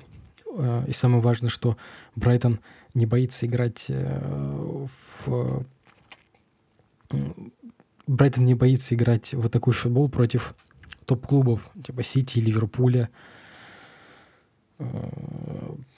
Брайтон очень интересная команда, потому что у них очень умные игроки. Они... Э, Поттер способен менять по 4-5 схем за матч, как это было там. Делал это в зимнем отрезке. Особенно, когда была серия из шести поражений. То есть Поттер экспериментировал. И за Брайтоном, очевидно, надо следить всем, потому что э, очень приятный для глаза, для, для глаз нейтрального болельщика футбол. Очень много опасных моментов. Э, не буду даже пытаться выделить какую-то конкретную схему, по которой играет Поттер. То есть там это, ну, очевидный паттерн. Там три центральных защитника. А в атаке там слишком большое разнообразие. Ну, скоро выйдет текст. А, там, думаю, можно будет ознакомиться подробнее. А, Брайтон играет в очень атакующем стиле. очень много владения мячом, очень много э, ротации игроков именно по ходу матча. Они часто меняются позициями, но ключевая идея остается одна. Это передачи в зону ассистов. Зона ассистов — это э, ну, симметричная зона на краях штрафной. То есть э, оттуда игроки делают катбеки в сторону 11-метровой отметки, в сторону вратарской зоны, но там уже э, решает завержение, которое, э, у которого Брайтону, которое у Брайтона страдает. То есть в эти зоны могут вбегать, чаще всего это делают восьмерки атакующие, то есть на каждом фланге фулбэк создает ширину, Мопи, или как я его называю, Нил Мбопи, не знаю, как выпрызнуть эту фамилию, но я его называю Мбопи. То есть э, он, как правило, оттягивает кого-то из центральных защитников, и обычно это восьмерка, кто вбегает в э, как раз зону ассистов, получает мяч и делает катбэк. И Брайтон очень, очень комфортно чувствует себя в таких эпизодах. Они э, к тому же подключают там четвертого игрока. Ну, то есть тройка э, обычно стоят треугольники из флангового игрока, который создает ширину Нил Мопи, который э, стягивается из центра и э, забирает внимание кого-то из центральных защитников, вбегает восьмерка, это третий игрок, и еще нередко подключается четвертый игрок просто для опции паса назад, чтобы не потерять мяч. Э, это может быть кто угодно, то есть это может подключаться там центральный защитник, может еще один какой-то центральный полузащитник. Э, он подключается именно под опцию паса назад для флангового защитника, для фулбэка, который э, должен сделать пас в зону ассиста, но если линия паса в эту зону закрыта, он сохраняет мяч и отдает пас четвертому игроку. То есть именно вот по, по такому принципу задается очень много моментов, передача в зону ассистов и катбэк, но, конечно, подводит реализация. Дилмопи — это не тот человек, который способен э, забивать много выше ожидаемого, наоборот, это человек, который э, очень много недозабивает, но он крайне важен именно для построения атаки. Очень, очень умный футболист, который в нужные моменты в правильные зоны выдергивается. Все как требует Поттер. Э, эффектно отыгрывается пятками, но нужны голы, и голов у Мопи нет. То есть это проблема, но заменить его трудно. То есть это просто человек, который не способен реализовывать на, на уровне премьер-лиги. То есть в Брентфорде он забил 25 мячей за сезон, но просто вряд ли он станет еще лучше. То есть, возможно, когда ему там будет 30 лет, он проведет какой-то хороший зон с 20 голами в серии А какой-нибудь, но Брайтону, очевидно, нужен либо новый качественный форвард, либо новые игроки, потому что Поттер... Э, скоро выйдет текст, скоро все увидите, насколько крут Поттер. Сейчас просто очень много есть что сказать, трудно уместить все, все в один спич. То есть э, Поттер выжимает максимум из этих игроков. Но мне кажется, сейчас Брайтон в тупике. Либо нужны новые инвестиции, а Брайтон уже который сезон э, в ботом 5 по э, по бюджету. То есть, может, там не самая нижняя пятерка, но, очевидно, э, во второй десятке. То есть у них нет каких-то больших сумм, чтобы подписывать качественных игроков. Здорово, что они нашли такого тренера, но, на мой взгляд, Поттеру уже пора э, уже пора двигаться вперед. И печально было видеть, что Гвардиола продлил контракт. То есть я очень хотел видеть Поттера в Сити, но, к сожалению, пока еще. А может, и к счастью, посмотрим на него в Брайтоне. Слушай, а, я прям вижу, знаешь, такой громкий заголовок. А, стало известно новая замена для Гвардиолы, да, на посту тренера Манчестер Сити. Вот, все, у нас есть почти название для выпуска этого подкаста. Кто заменит точно, кто заменит Гвардиолу в Сити, типа АПЛ, там что-нибудь такое. А, Обыч, если обычно серьезно... такие штуки, знаешь, всплывают под текстами. Где? Вот это вот контекстная реклама, там, Пугачева. Да-да-да-да-да-да-да. И там многоточие, короче, кликаешь, а там вообще какая-то фигня другая. А, там стрижки. А, учитывая Гвардиолу, это все очень симптоматично. А, слушайте, ну, Брайтон вообще, как по мне, топ, и я уже не первый раз вообще встречаю это мнение о том, что это одна из самых... В общем, это та команда, которую нужно смотреть, но до которых обычный, скажем так, болельщик редко добирается. А, то есть тот, кто смотрит обычно первую пятерку, шестерку команд в чемпионате, особо не копается, кто там что и как. Да, еще, Саша, извини, хотел добавить про, а, про интересную игру Брайтона именно в контрпрессинге. То есть они при атаках располагаются таким образом, что у них э, сзади образуется э, система 2-3. То есть два центральных защитника, которые ближе к центральному кругу, и тройка, которая накрывает в случае потери мяча. То есть есть пятерка атакующая, которая действует именно в зоне штрафной площади, то есть там в зоне гола, так скажем. А есть тройка, который тройка игроков, которые встречают э, контратаки соперника, и они располагаются таким образом, что перекрывают э, э, наиболее опасные зоны развития атаки, то есть по центру там равномерно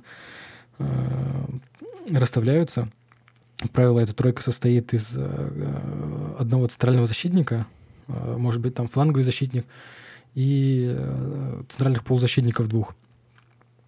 Ну, э, там, когда мы говорим о Брайтоне, кто на какой позиции играет, э, это бессмысленно, потому что игроки способны подменять друг друга.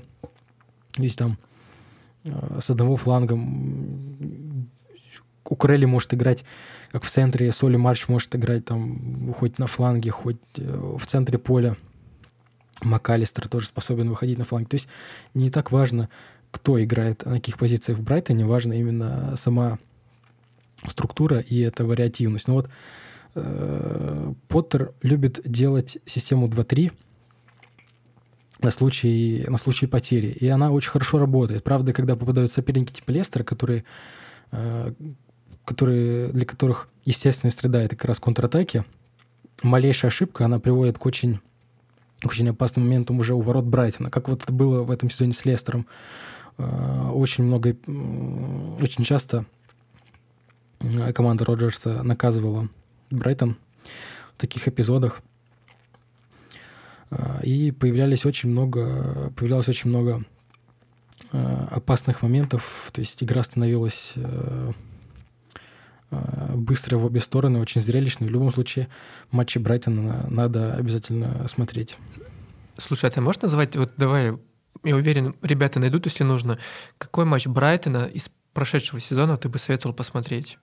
Ну, то есть тот, который, возможно, даст понять вообще, что это за команда, даже несмотря на то, что они, в принципе, никогда не отступают от своих принципов, но, возможно, есть пару матчей, в которых, вот, ребят, посмотрите это, и вы поймете, что такое Брайтон. В Брайтон, ну, первый, который сто процентов любого вызовет уважение к этой команде, это встреча первого круга против Сити, когда они э, проигрывали 0-3 после первого тайма, но Поттер не стал отсиживаться в обороне.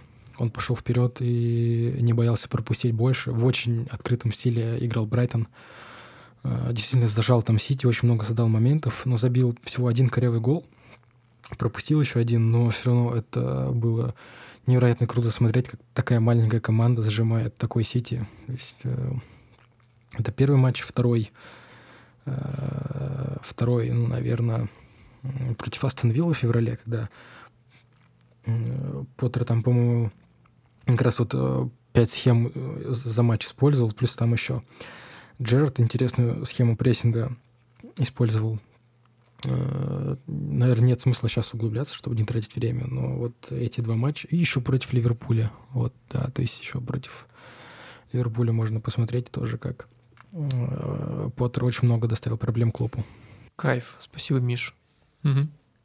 А можно я э, добавлю к Мише и немножко резюмирую? Вообще есть ощущение, что вот такие э, жуткие команды автобусные, их все меньше в АПЛ, и это очень радостно, потому что э, приходят условные Брайтоны, Брэнфорды, там у Ньюкасла, там, не знаю, появляются деньги на то, чтобы не стоять в автобусе в десятером, а как-то чуть-то развивать свой футбол.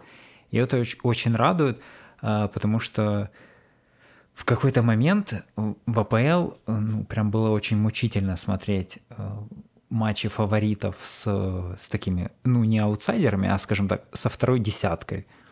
Особенно когда, э, да, там где-то середина десятых, скорее всего, и там ближе, ближе к концу, потому что, скажем так, первая шестерка резко разбогатела благодаря контрактам, благодаря там Лиге чемпионов и, в принципе, тому, что там богатые все богатеют, да, э, вот.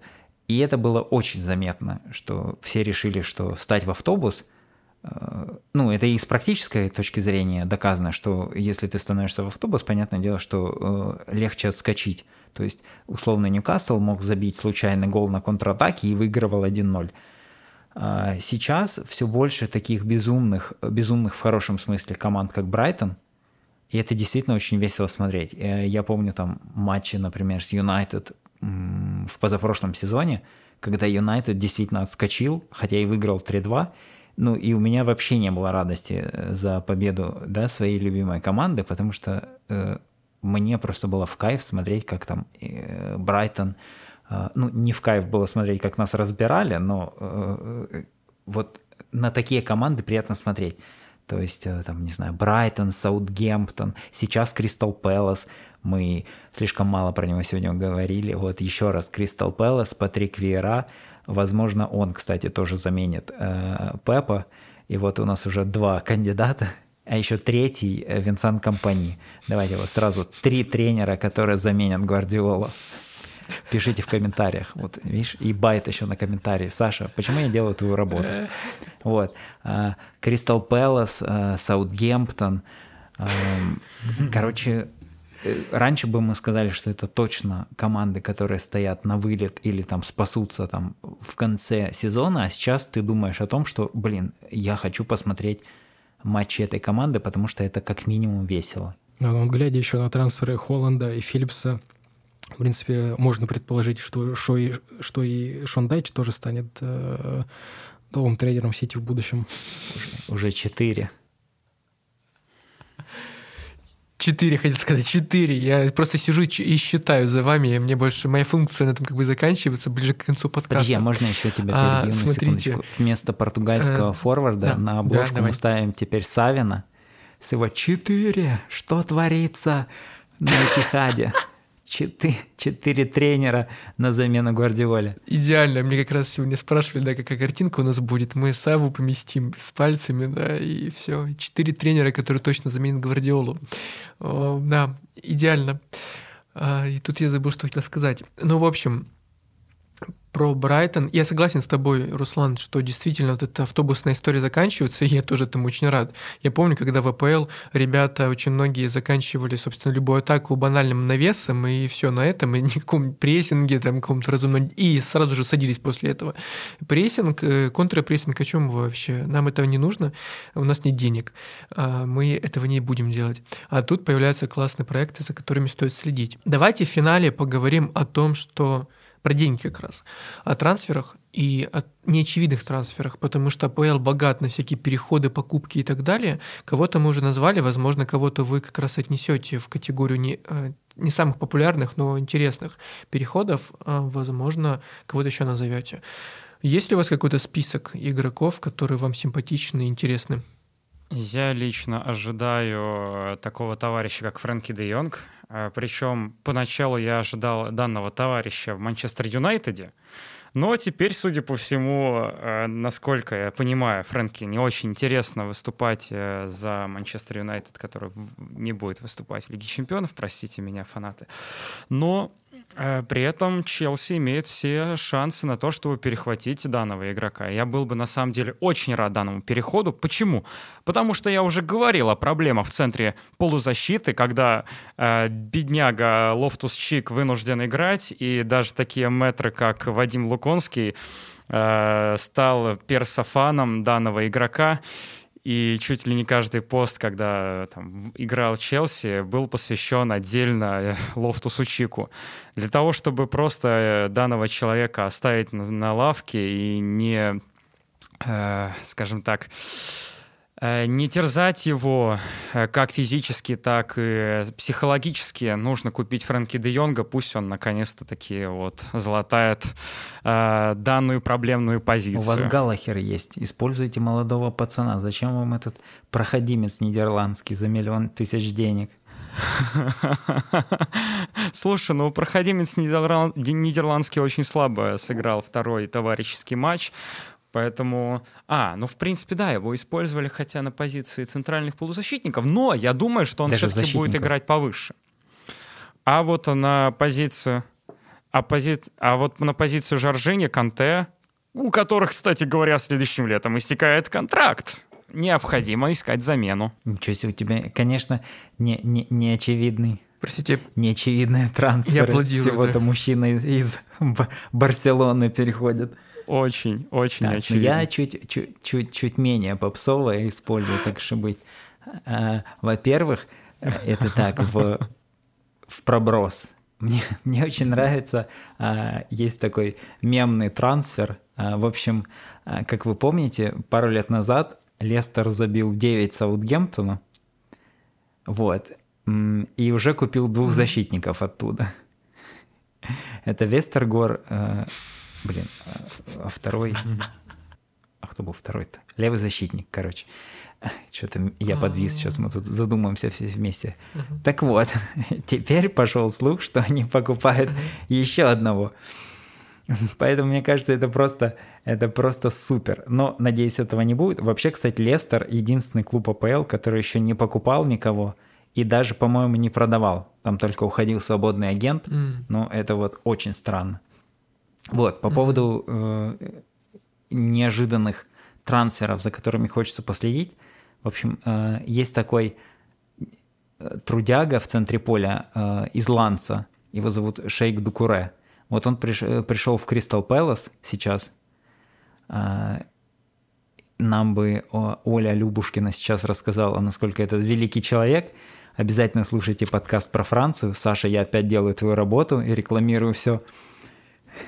Вот. Ну, в общем, он пришел за копейки в Кристал Пэлас, и это просто потрясающий э, чувак. Он невероятный работяга. Он не то, что там будет вам выдавать э, по 10 тысяч голов и ассистов в сезоне, но это вот прям пахарь, э, рядом с которым, я думаю, всегда приятно играть э, каким-то более, более эстетически сложным игрокам. Если, если там не знаю, наталкиваться на банальные какие-то эти, это что-то вроде конте, но, но не совсем. Вот, это прям супер. И, как всегда, я хочу выделить Саутгемптон просто вот пачкой все, все их трансферы, потому что э, я, в принципе, э, такой, знаешь, э, э когда ты фанат футбол-менеджер или там стареньких фифули, когда ты берешь кого-то очень-очень на перспективу, вот. И надеешься, что они выраст, вырастут когда-то в звездочку, потому что так веселее играть, чем покупать им БП сразу, ребят. Я, это совет. Вот. И они покупают как раз таких, когда-то у них была супермощная академия, сейчас с этим потяжелее. Ну, так бывает, как бы, да, не, не, ну, не пошло поколение. Вот. И, и они поэтому берут молодых ребят. Эм, в прошлом году они неплохо затарились в Челси. Кстати, кто-то считает упоминание Челси в этом подкасте. Вот. А, э, Тина Леврамента прям суперский чувак, который, мне кажется, станет э, там лет через пять, возможно, там серьезно, серьезной опцией там в сборной Англии. А, вот. Э, в этом году они купили из Сити пару ребят молодых, скажем так, знаешь, вот эти вот с потенциалом 90 плюс в фифе. Ну, на самом деле, очень толковых ребят, которых особо никто не знает. Э, там вратарь Базуну, э, Ромео Лави — это такой центральный полузащитник, э, вот, и еще кого-то они купили из, из немецкого чемпионата центрального защитника. И мне очень нравится, когда, когда несмотря на, на то, что АПЛ очень конкурентный да, чемпионат, что тут нельзя просто там упиваться там тем, что когда-то эти ребята выстрелят, то есть здесь нужен результат здесь и сейчас, все равно Саутгемптон не боится покупать молодых ребят, которые по факту э, там, э, благодаря там, системе Ральфа Хазенхутля, благодаря, в принципе, доверию тому, что им дают играть, э, выстреливают, и потом их, там, не знаю, перепродают дороже, или просто они становятся хорошими игроками, там, которые возвращаются там, из аренды в свой клуб, вот, поэтому Саутгемптон это тоже моя такая большая любовь, мне кажется, еще с тех времен, когда там, не знаю, когда их тренировал Почтина, когда у них там условный какой-нибудь люк-шоу э, и другие играли, вот, э, это прям вот всегда такой середнячок, за которым всегда интересно наблюдать, даже не столько э, по игре, ну, по игре тоже как бы там есть на что смотреть, вот, но с точки зрения того, кого они отроют, за копейки из игроков. И, и кто из этих игроков потом идет на повышение за десятки миллионов. Класс. На этом можно было бы, наверное, закончить, я так чувствую. Но, Миша, у тебя есть кто-нибудь? Э, кого ты там тоже, как э, футбол-менеджер, откопал, и ты говоришь, о, ребят, смотрите, кто тут еще перешел. А пока Миша думает, я скажу быстро фразу. Да, Руслан, я должен сейчас выполнить свою работу. Дорогие друзья, да, Ольга Любушкина, прекрасный блогер, вот, э, который ведет блог «Бонжур» на трибуне, так что Оля очень классно рассказывает о французском футболе. И Оля как раз говорила в подкасте о том, что она устала от того, что очень много игроков из чемпионата Франции переходят как раз в АПЛ из-за того, что там просто больше денег. А Дукуре, да, топовый, как, собственно, и Ланс, одна из очень, мягко говоря, симпатичных команд французского чемпионата. Все, Руслан, я, собственно, свое дело выполнил, можешь спать спокойно. А Миша, если у тебя есть, да, трансферы, давай выкладывай, потому что пора завершать это прекрасное путешествие.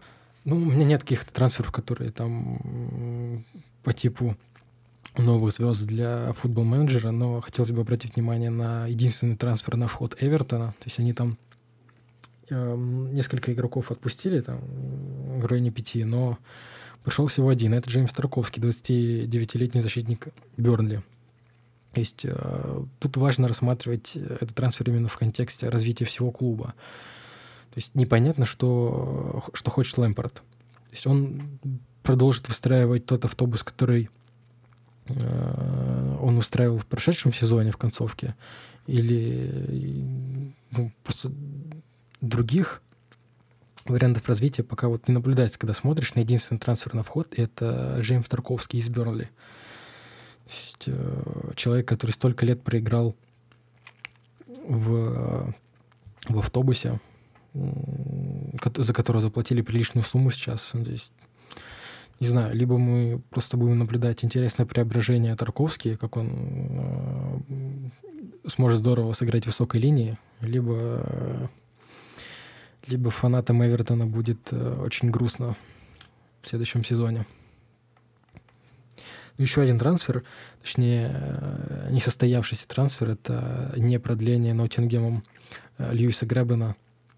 Э, человек, который очень важен был в предыдущем сезоне, который 2000 минут провел.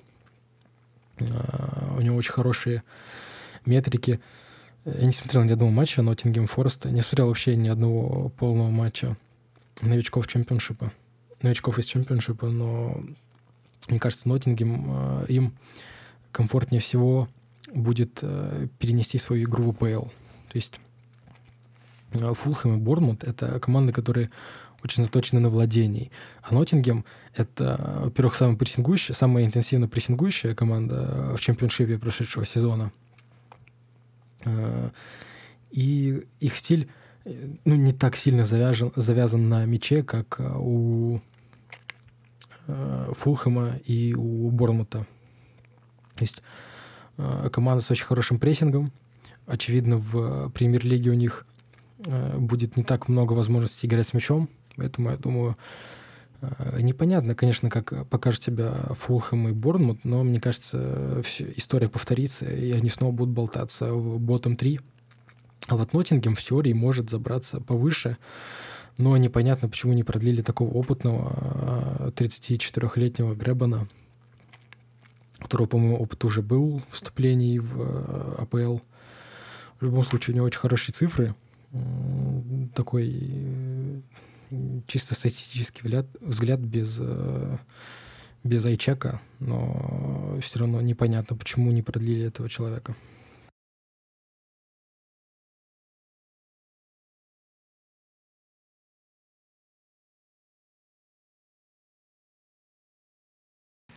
Ты, ты знаешь, когда ты уже завершал свой спич, я вспомнил одну вещь. Мы так и не поговорили про Арсенал. Это было очень смешно, потому что такое ощущение, как будто мы действительно просто слили э, клуб и решили его не обсуждать. Миш, ну раз уж ты говоришь, то а, ну давай тогда фин- финальным, как говорится, пульнем из канонир- канонирской пушки. Скажи, что ты думаешь про Арсенал, а мы просто после этого попрощаемся, чтобы уже не задерживать наших прекрасных э, спикеров, слушателей и вообще всех. Э, и- иначе это очень надолго затянется.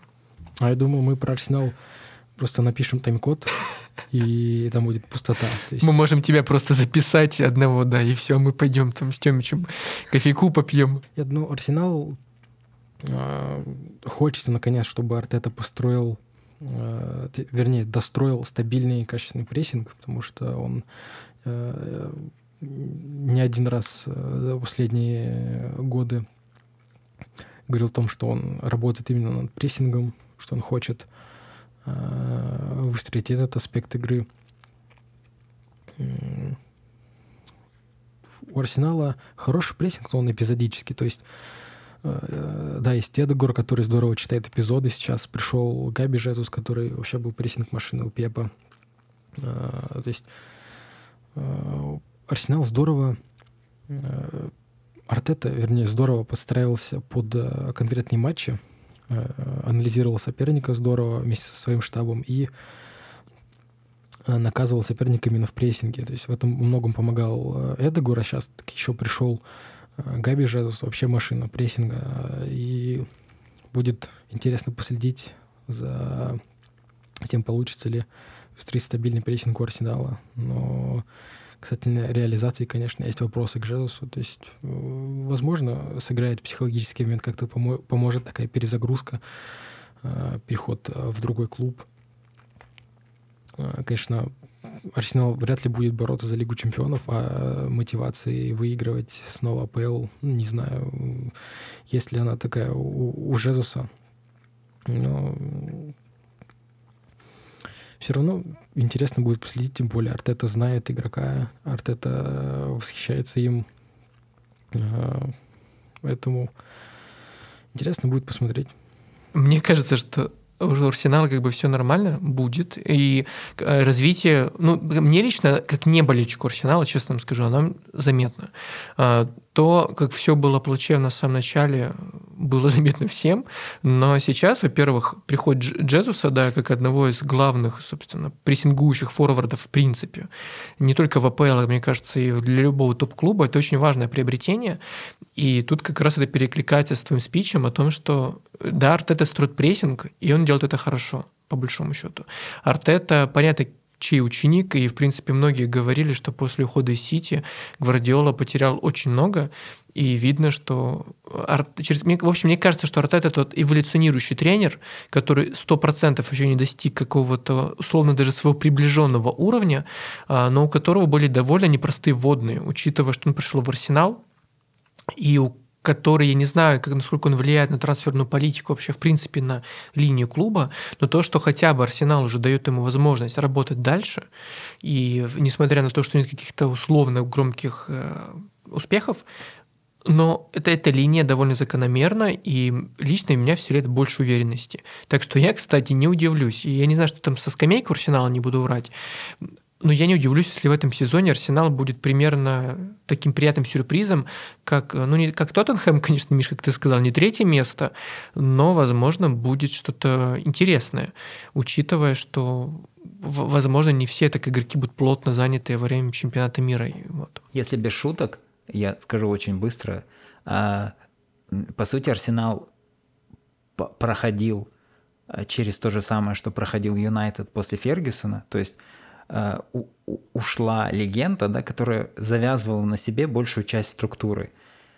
А, и потом после легенды приходили всякие проходимцы, То же самое было и у Арсенала с э, смутными агентами. Э, тут, тут дело не в тренерах. Тренеры там тот же Эмери, да, и там Артета сами по себе хорошие, но там приходили всякие Кия Джурабчан, который там непонятно кого впихивал, там Вильяна и прочее.